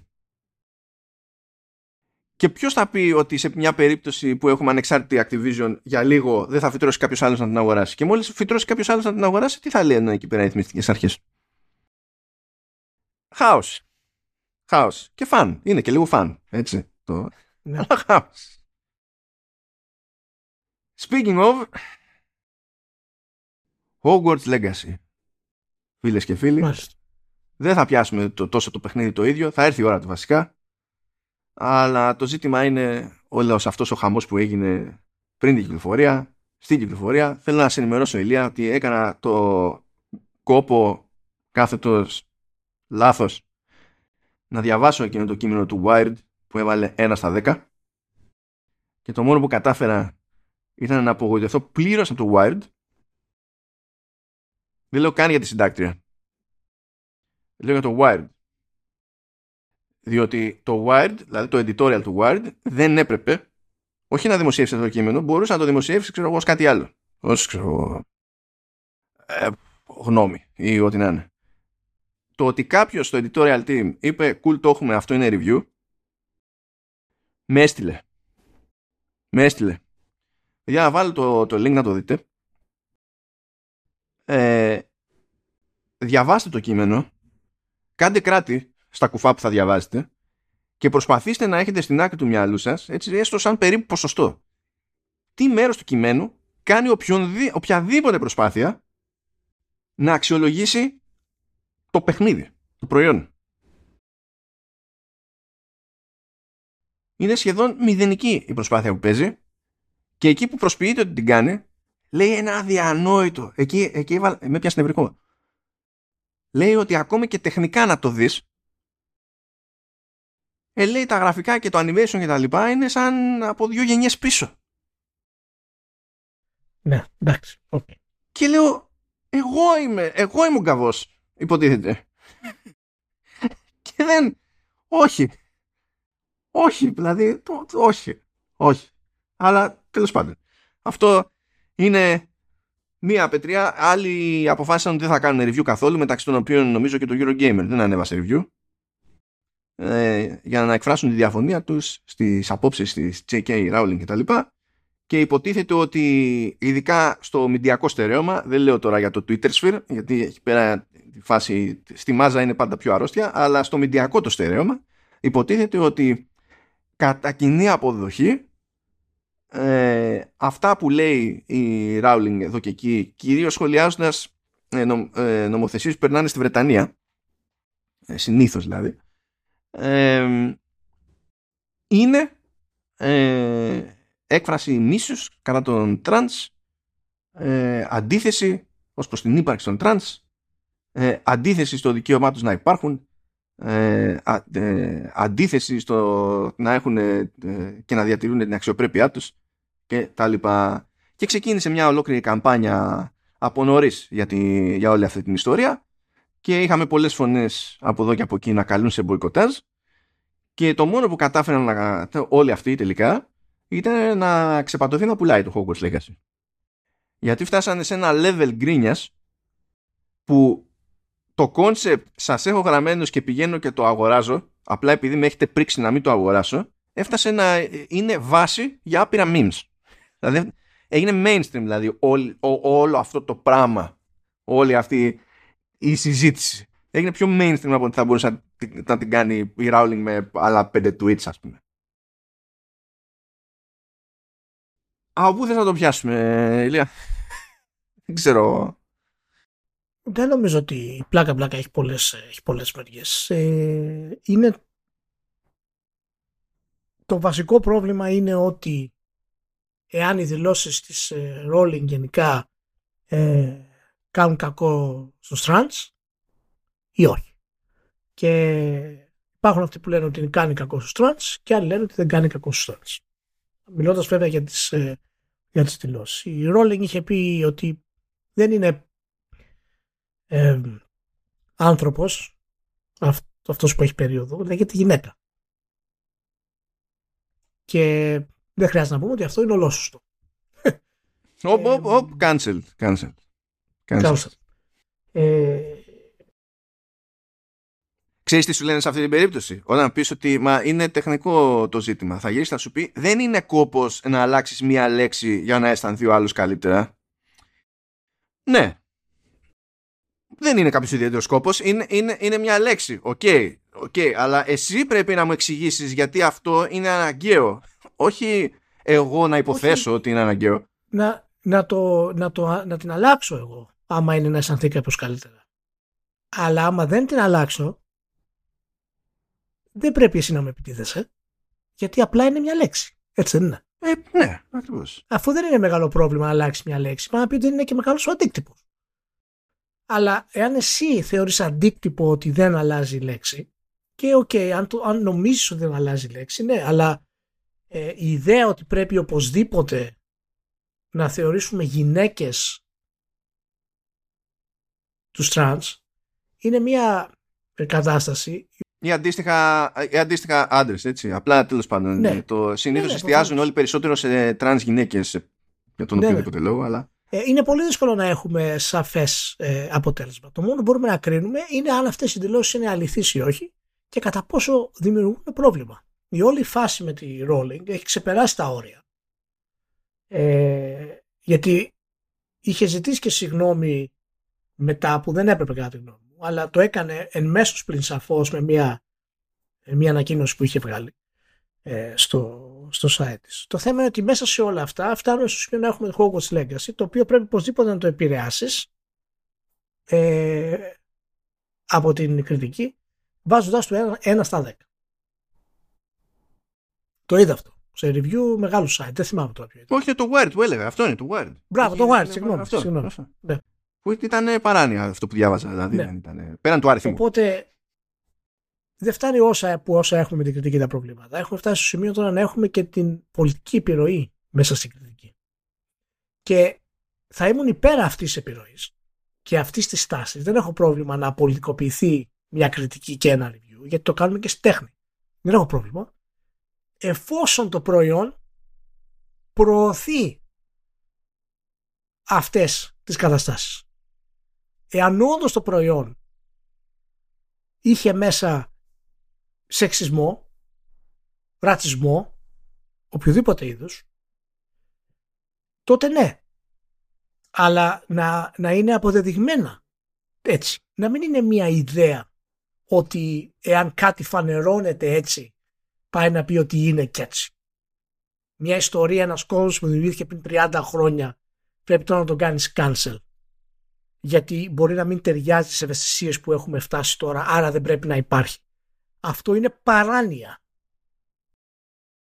Είναι παράνοια και είναι, είναι μια πρακτική η οποία δεν μπορεί να αποφέρει τίποτα. Είναι, είναι, είναι απλά η τρέλα της Αγέλης και η φιλοσοφία της Αγέλης. Το παιχνίδι είναι εξαιρετικό. Πραγματικά εμένα μου, μου κάνει εντύπωση πόσο καλό είναι από όσα έχω δει και μάλιστα θα το εν τέλει θα το αγοράσω. Ε, γιατί ήθελα να το θέλω να το παίξω το παιχνίδι αυτό ε, και εντάξει δεν έχω χρόνο να το κάνω review όπως είπαμε. Θα το παίξω δηλαδή στο δικό μου χρόνο αλλά θα το αγοράσω. Ε, και ναι μεν μπορούμε να ξεχωρίσουμε το έργο από το ναι, μπο- μπορούμε, μπορούμε, γιατί δεν βλέπω κάποια ιδιαίτερη διάθεση. Όχι, όχι, μπορούμε να το κάνουμε και άμα δεν το κάνουμε και αυτό σωστό είναι, αρκεί να υπάρχει αιτία που δεν το κάνουμε, ναι, και η, η, και η αιτιολόγηση, η αιτιολόγηση αυτής της επιλογής πρέπει να είναι αιτιολόγηση της προκοπής.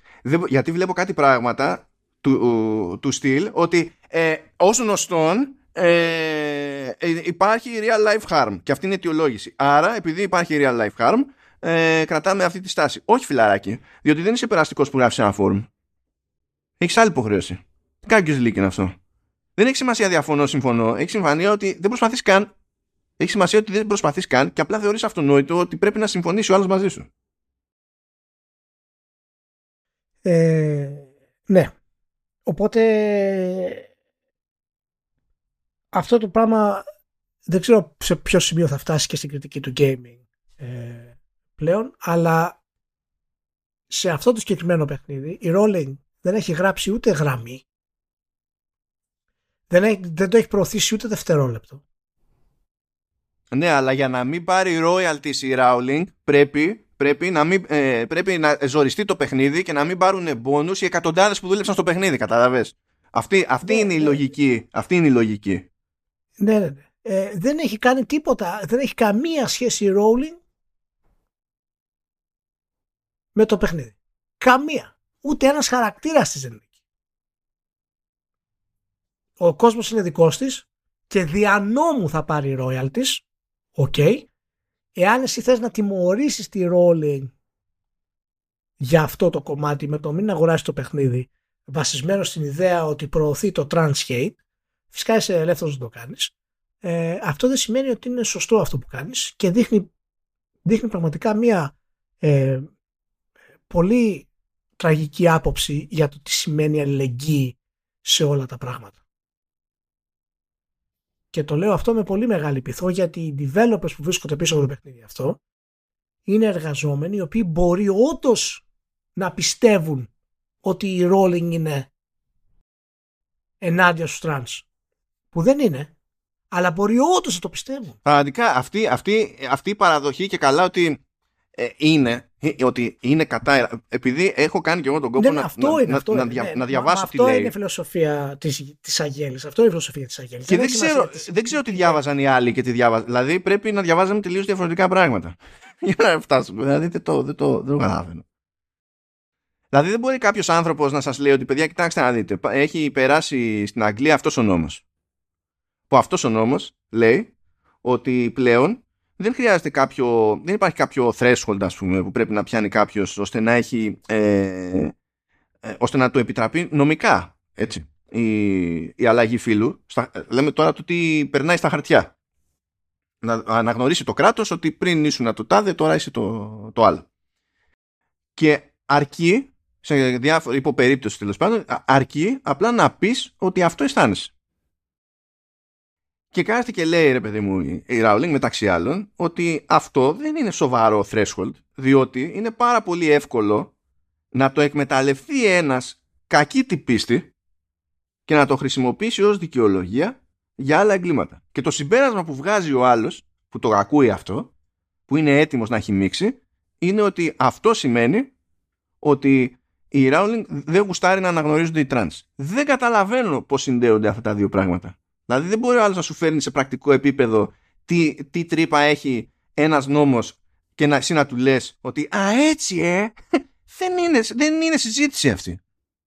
Τέλος πάντων, είναι, ξε, ξεφεύγει αυτό λίγο από τα όρια του, του συγκεκριμένου pod που, που κάνουμε γενικά για το gaming. Ε, εγώ απλά με ανησυχεί πολύ το κομμάτι της κριτικής γιατί είχαμε να δούμε IP βασισμένο ε, παι- παιχνίδι βασισμένο σε, σε IP επίπεδου Harry Potter καλό παιχνίδι πάρα πολύ καιρό ε, και δεν έχουμε δει ουσιαστικά ποτέ ε, πολύ καλό παιχνίδι Harry Potter όπως, όπως είναι αυτό όπως και πολύ εύστοχα εί- είχαμε αναφέρει ε, είχες αναφέρει και στο προηγούμενο για το Lord of the Rings που όντως δεν έχουμε πολλά IP και τώρα αρχίζουν να βγαίνουν νέα παιχνίδια ε, επάνω στο, στο IP χωρίς να έχουμε κάποιο μεγάλα, μεγάλο, μεγάλη κυκλοφορία τόσο, Μμμ. τόσο μεγάλη κυκλοφορία όπως.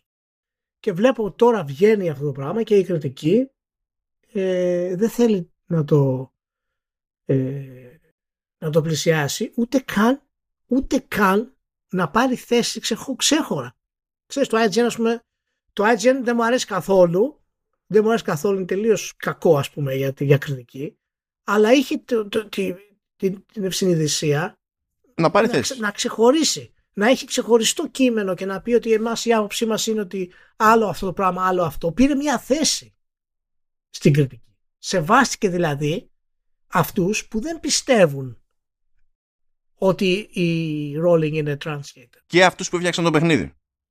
Ναι, πρέπει και αυτοί να έχουν θέση που δεν το πιστεύουν αυτό το πράγμα. Δεν μπορεί να έχουν θέση μόνο όσοι το πιστεύουν αυτό το πράγμα. Από κάποια λεγόμενα τα οποία μπορεί να μεταφράσει οποιοδήποτε όπως θέλει.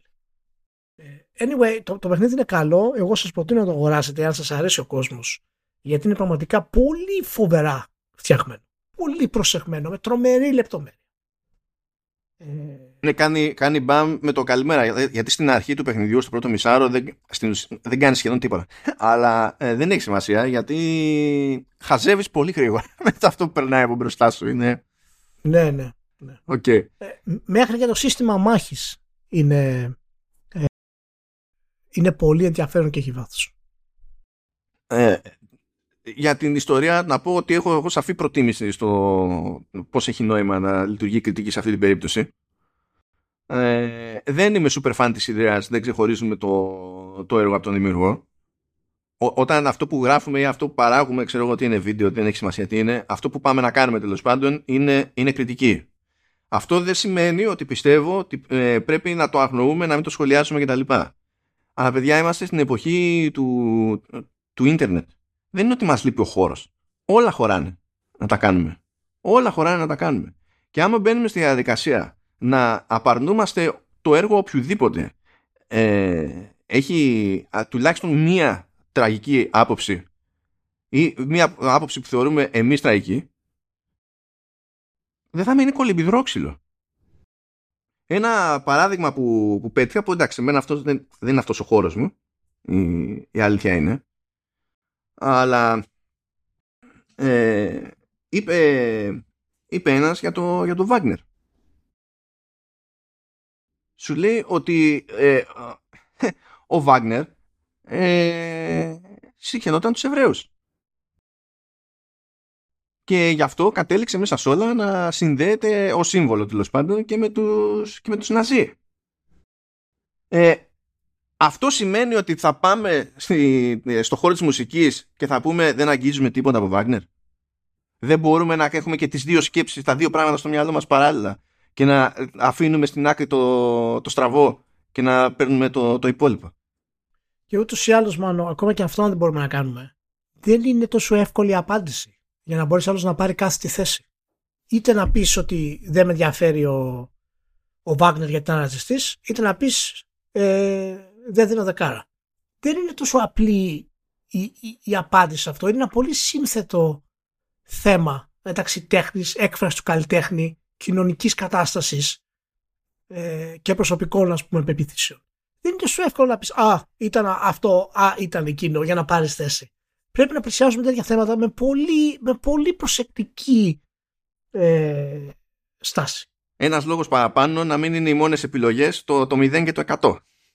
Ε, εννοείται, εννοείται. αυτό, αυτό είναι το μεγάλο, το μεγάλο θέμα στην όλη κατάσταση. Αλλά αυτό είναι και μέρος της κριτικής γενικά σήμερα που έχουμε ε, και σαν στάση γενική.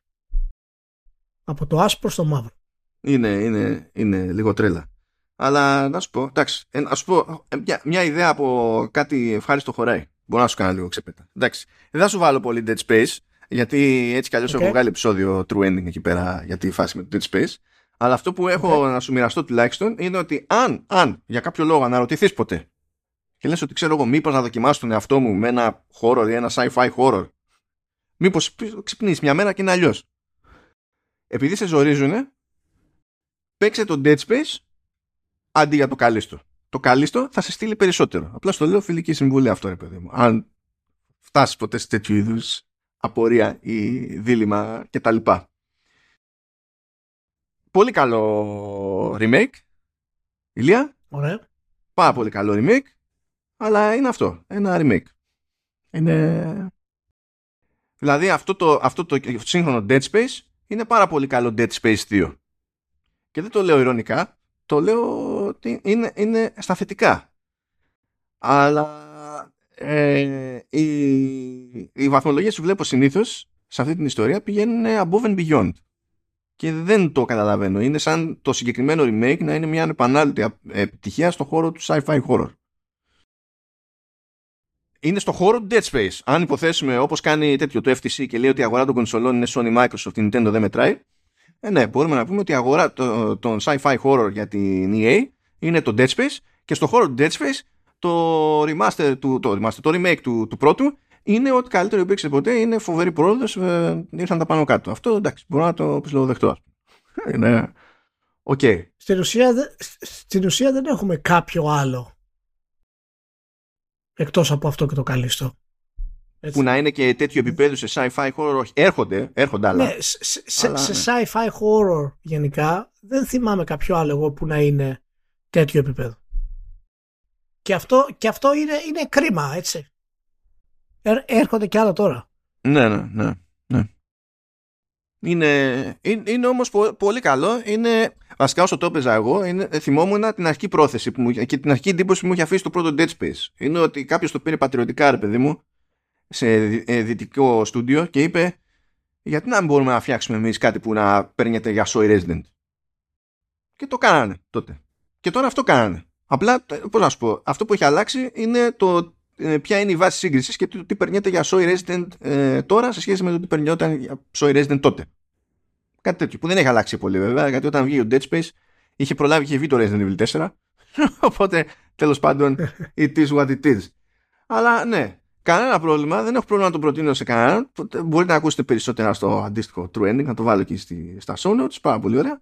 Αλλά αυτός ο ενθουσιασμός που έπαιξε, ε, σαν να ήταν η δευτερότερη παρουσία, ε, δεν μου έβγαζε πολύ νόημα καθώς έβγαζα το παιχνίδι. Αυτό που δεν περίμενα, Ηλία, ήταν το High Rush. δεν έχω βγάλει ακόμα επεισόδιο training, θα έρθει η σειρά του, εντάξει, γιατί τρέχω 550 παράλληλα. Αλλά το High Fire Rush είναι μεγάλη απόλαυση, Ηλία. Μεγάλη απόλαυση. Αλλά αυτό που με κούφανε περισσότερο είναι ότι σκάει ένα παιχνίδι που τεχνικός είναι Bethesda και αν δεν είναι γραφικά που Bethesda από την αρτιότητα της παραγωγής και μόνο αν ορκιζόσουν για ένα πράγμα θα ήταν για το ότι δεν αποκλείεται να είναι Bethesda. Το οποίο βγάζει λίγο νόημα βάσει του concept γιατί υποτίθεται ότι όλο το παιχνίδι τρέχει πάνω στο bit. Οπότε ναι. πρέπει όντως να τρέχει πάνω στο bit και ο χειρισμός ε, κρίνεται με βάση το bit και λειτουργεί με βάση το bit. Άρα παίζει ρόλο το latency, παίζουν διάφορα τέτοια. Όλα είναι χτισμένα έτσι. Και στην Tango είπανε ε, ότι όταν αυτό είναι το ζήτημα, δεν μπορούμε να λέμε ε, εντάξει, ό,τι βγει με το frame rate, γιατί θα είναι καταστροφή. Ηλιά, είναι. Καταλαβαίνω ότι δεν έχει τα καλύτερα γραφικά των εποχών. Έτσι. ε, το ζήτημα δεν είναι αυτό. Αλλά είναι rock solid. Δεν καταλαβαίνει ποτέ τίποτα διότι στήθηκε όλο το τεχνικό κομμάτι ώστε να λειτουργεί η κεντρική ιδέα στο μηχανισμό και δεν έκανε κανένας κερατάς έκπτωση σε αυτό για να βγάλει καλύτερο screen στην πρόθεση. Είναι όλο, όλη την ώρα καμπάνα. Και αν θες να το συνδυάσεις με κάποια αίσθηση στο, στο κεφάλι σου, και το δικό σας τέλος πάντων όσοι μας ακούτε πιάστε και δείτε το πρώτο τρέιλερ μιας και έχει ένα κομμάτι των Prodigy που χρησιμοποιείται και στο, και στο High Virus πιάστε το πρώτο τρέιλερ του κινηματογραφικού Scott Pilgrim και είναι αυτό αλλά εκφρασμένο σε όρους gameplay. Ε, ε, δεν περίμενα να ενθουσιαστώ τόσο ηλία. Και επειδή ενθουσιάστηκα τόσο δεν ξέρω τι να σκεφτώ για την απόφαση της Microsoft μία να το ανακοινώσει και μία να το βγάλει. δεν, δεν, δεν, δεν μπορώ να αποφασίσω αν αδικείται από αυτό το επίπεδο μη πρόθεσης ε, ή ωφελείται από το ότι έσκασε κάπως έκπληξη ας πούμε και ότι τέλος πάντων από εκεί και πέρα έτσι κι αλλιώς είναι αυτονόητο ότι σκάει στο, στο Game Pass. Δεν μπορώ να καταλήξω σε αυτό. Είναι πολύ καλό το ρημάδι. Αυτό δεν, είναι και με, αυτό δεν είναι και με τη Microsoft που λέει ότι οι πωλήσεις επηρεάζονται από το Game Pass. Το, το οποίο θα το, θα το αναπτύξουμε την επόμενη εβδομάδα. Ευελπιστώ να έχουμε κάτι καινούριο σε αυτό. Να μπορούμε να ψάξουμε κάτι καινούριο δηλαδή. Θα, θα το συζητήσουμε την επόμενη εβδομάδα. Ε, έτσι, προσπάθησα να το κλείσω θετικό το πράγμα γιατί το 200 ήταν λίγο ξέρεις τη μαυρίλα είχαμε εδώ Rowling τώρα κάποιοι θα βρίζανε γιατί θα μας θεωρούν και εμάς ξέρω εγώ ότι αντιτρans και τα λοιπά αλλά... ναι αντιτρans, ναι τι, τι, τι, τι να, ναι, τι να πω, παιδιά. Εντάξει. Δεν ξέρω γιατί πρέπει να κάνω διευκρίνηση. Νομίζω ότι την είχα κάνει στο, στο Command OS γιατί έτυχε να έχουμε. Όχι για αυτό το θέμα προφανώς, αλλά. Ε, για, για Hogwarts Legacy, αλλά για τα περί trans και τα λοιπά. Δεν, θυμάμαι ποια ήταν η αφορμή. Αλλά ε, ε, για μένα στο, τα πράγματα στο μυαλό μου είναι αρκετά απλά. Όποτε πετάγεται κάποιος και λέει τέλος πάντων, Ω, αρνείσαι την ύπαρξη ή δεν ξέρω κι εγώ κτλ. Ε, ε, τα λοιπά, δεν έχω την όρεξη και δεν βρίσκω και το λόγο να αρνηθώ την ύπαρξη κανενός άλλου. Απλά όταν θα με ρωτήσει κάποιος αν πιστεύω ότι πρέπει κάποιος τρανς να έχει τα ίδια δικαιώματα με τους υπολοίπους, η απάντηση η δική μου δεν είναι ε, ναι, γιατί και ε, η, η, η τρανς είναι αυτό που είναι και πρέπει να έχουν δικαιώματα και πρέπει να έχουν διευκολύνσεις και πρέπει να... Η απάντηση μου είναι πολύ πιο απλή. Είναι πολίτη σαν και εμένα. Για μένα αυτό είναι το κριτήριο. Αν είναι πολίτη σαν και εμένα, πρέπει να έχει τη μεταχείριση που έχω κι εγώ. Είναι το απολύτως basic στο οποιοδήποτε τέτοιο πολίτευμα. Το απολύτως basic. Και δεν ξέρω γιατί η βάση σύγκρισης, η βάση αξιολόγησης πρέπει να είναι τόσο πιο πολύπλοκη ενώ μας εξυπηρετεί μία από τις βασικότερες αρχές ας πούμε, του, πολιτεύματος που έχουμε. Της δημοκρατίας. Δεν, δεν, δεν το πιάνω. Το πιάνω. Λοιπόν, να έχετε μια σούπερ εβδομάδα. Φιλιά πολλά σε όλους. Ε, και θα τα πούμε κλασικά σε 7 μέρες. Yep, yep. Σε ευχαριστίες μας ο συνήθως στη ΛΥΠ και σε εσάς που μας ακούτε και επανερχόμαστε. Τσάους.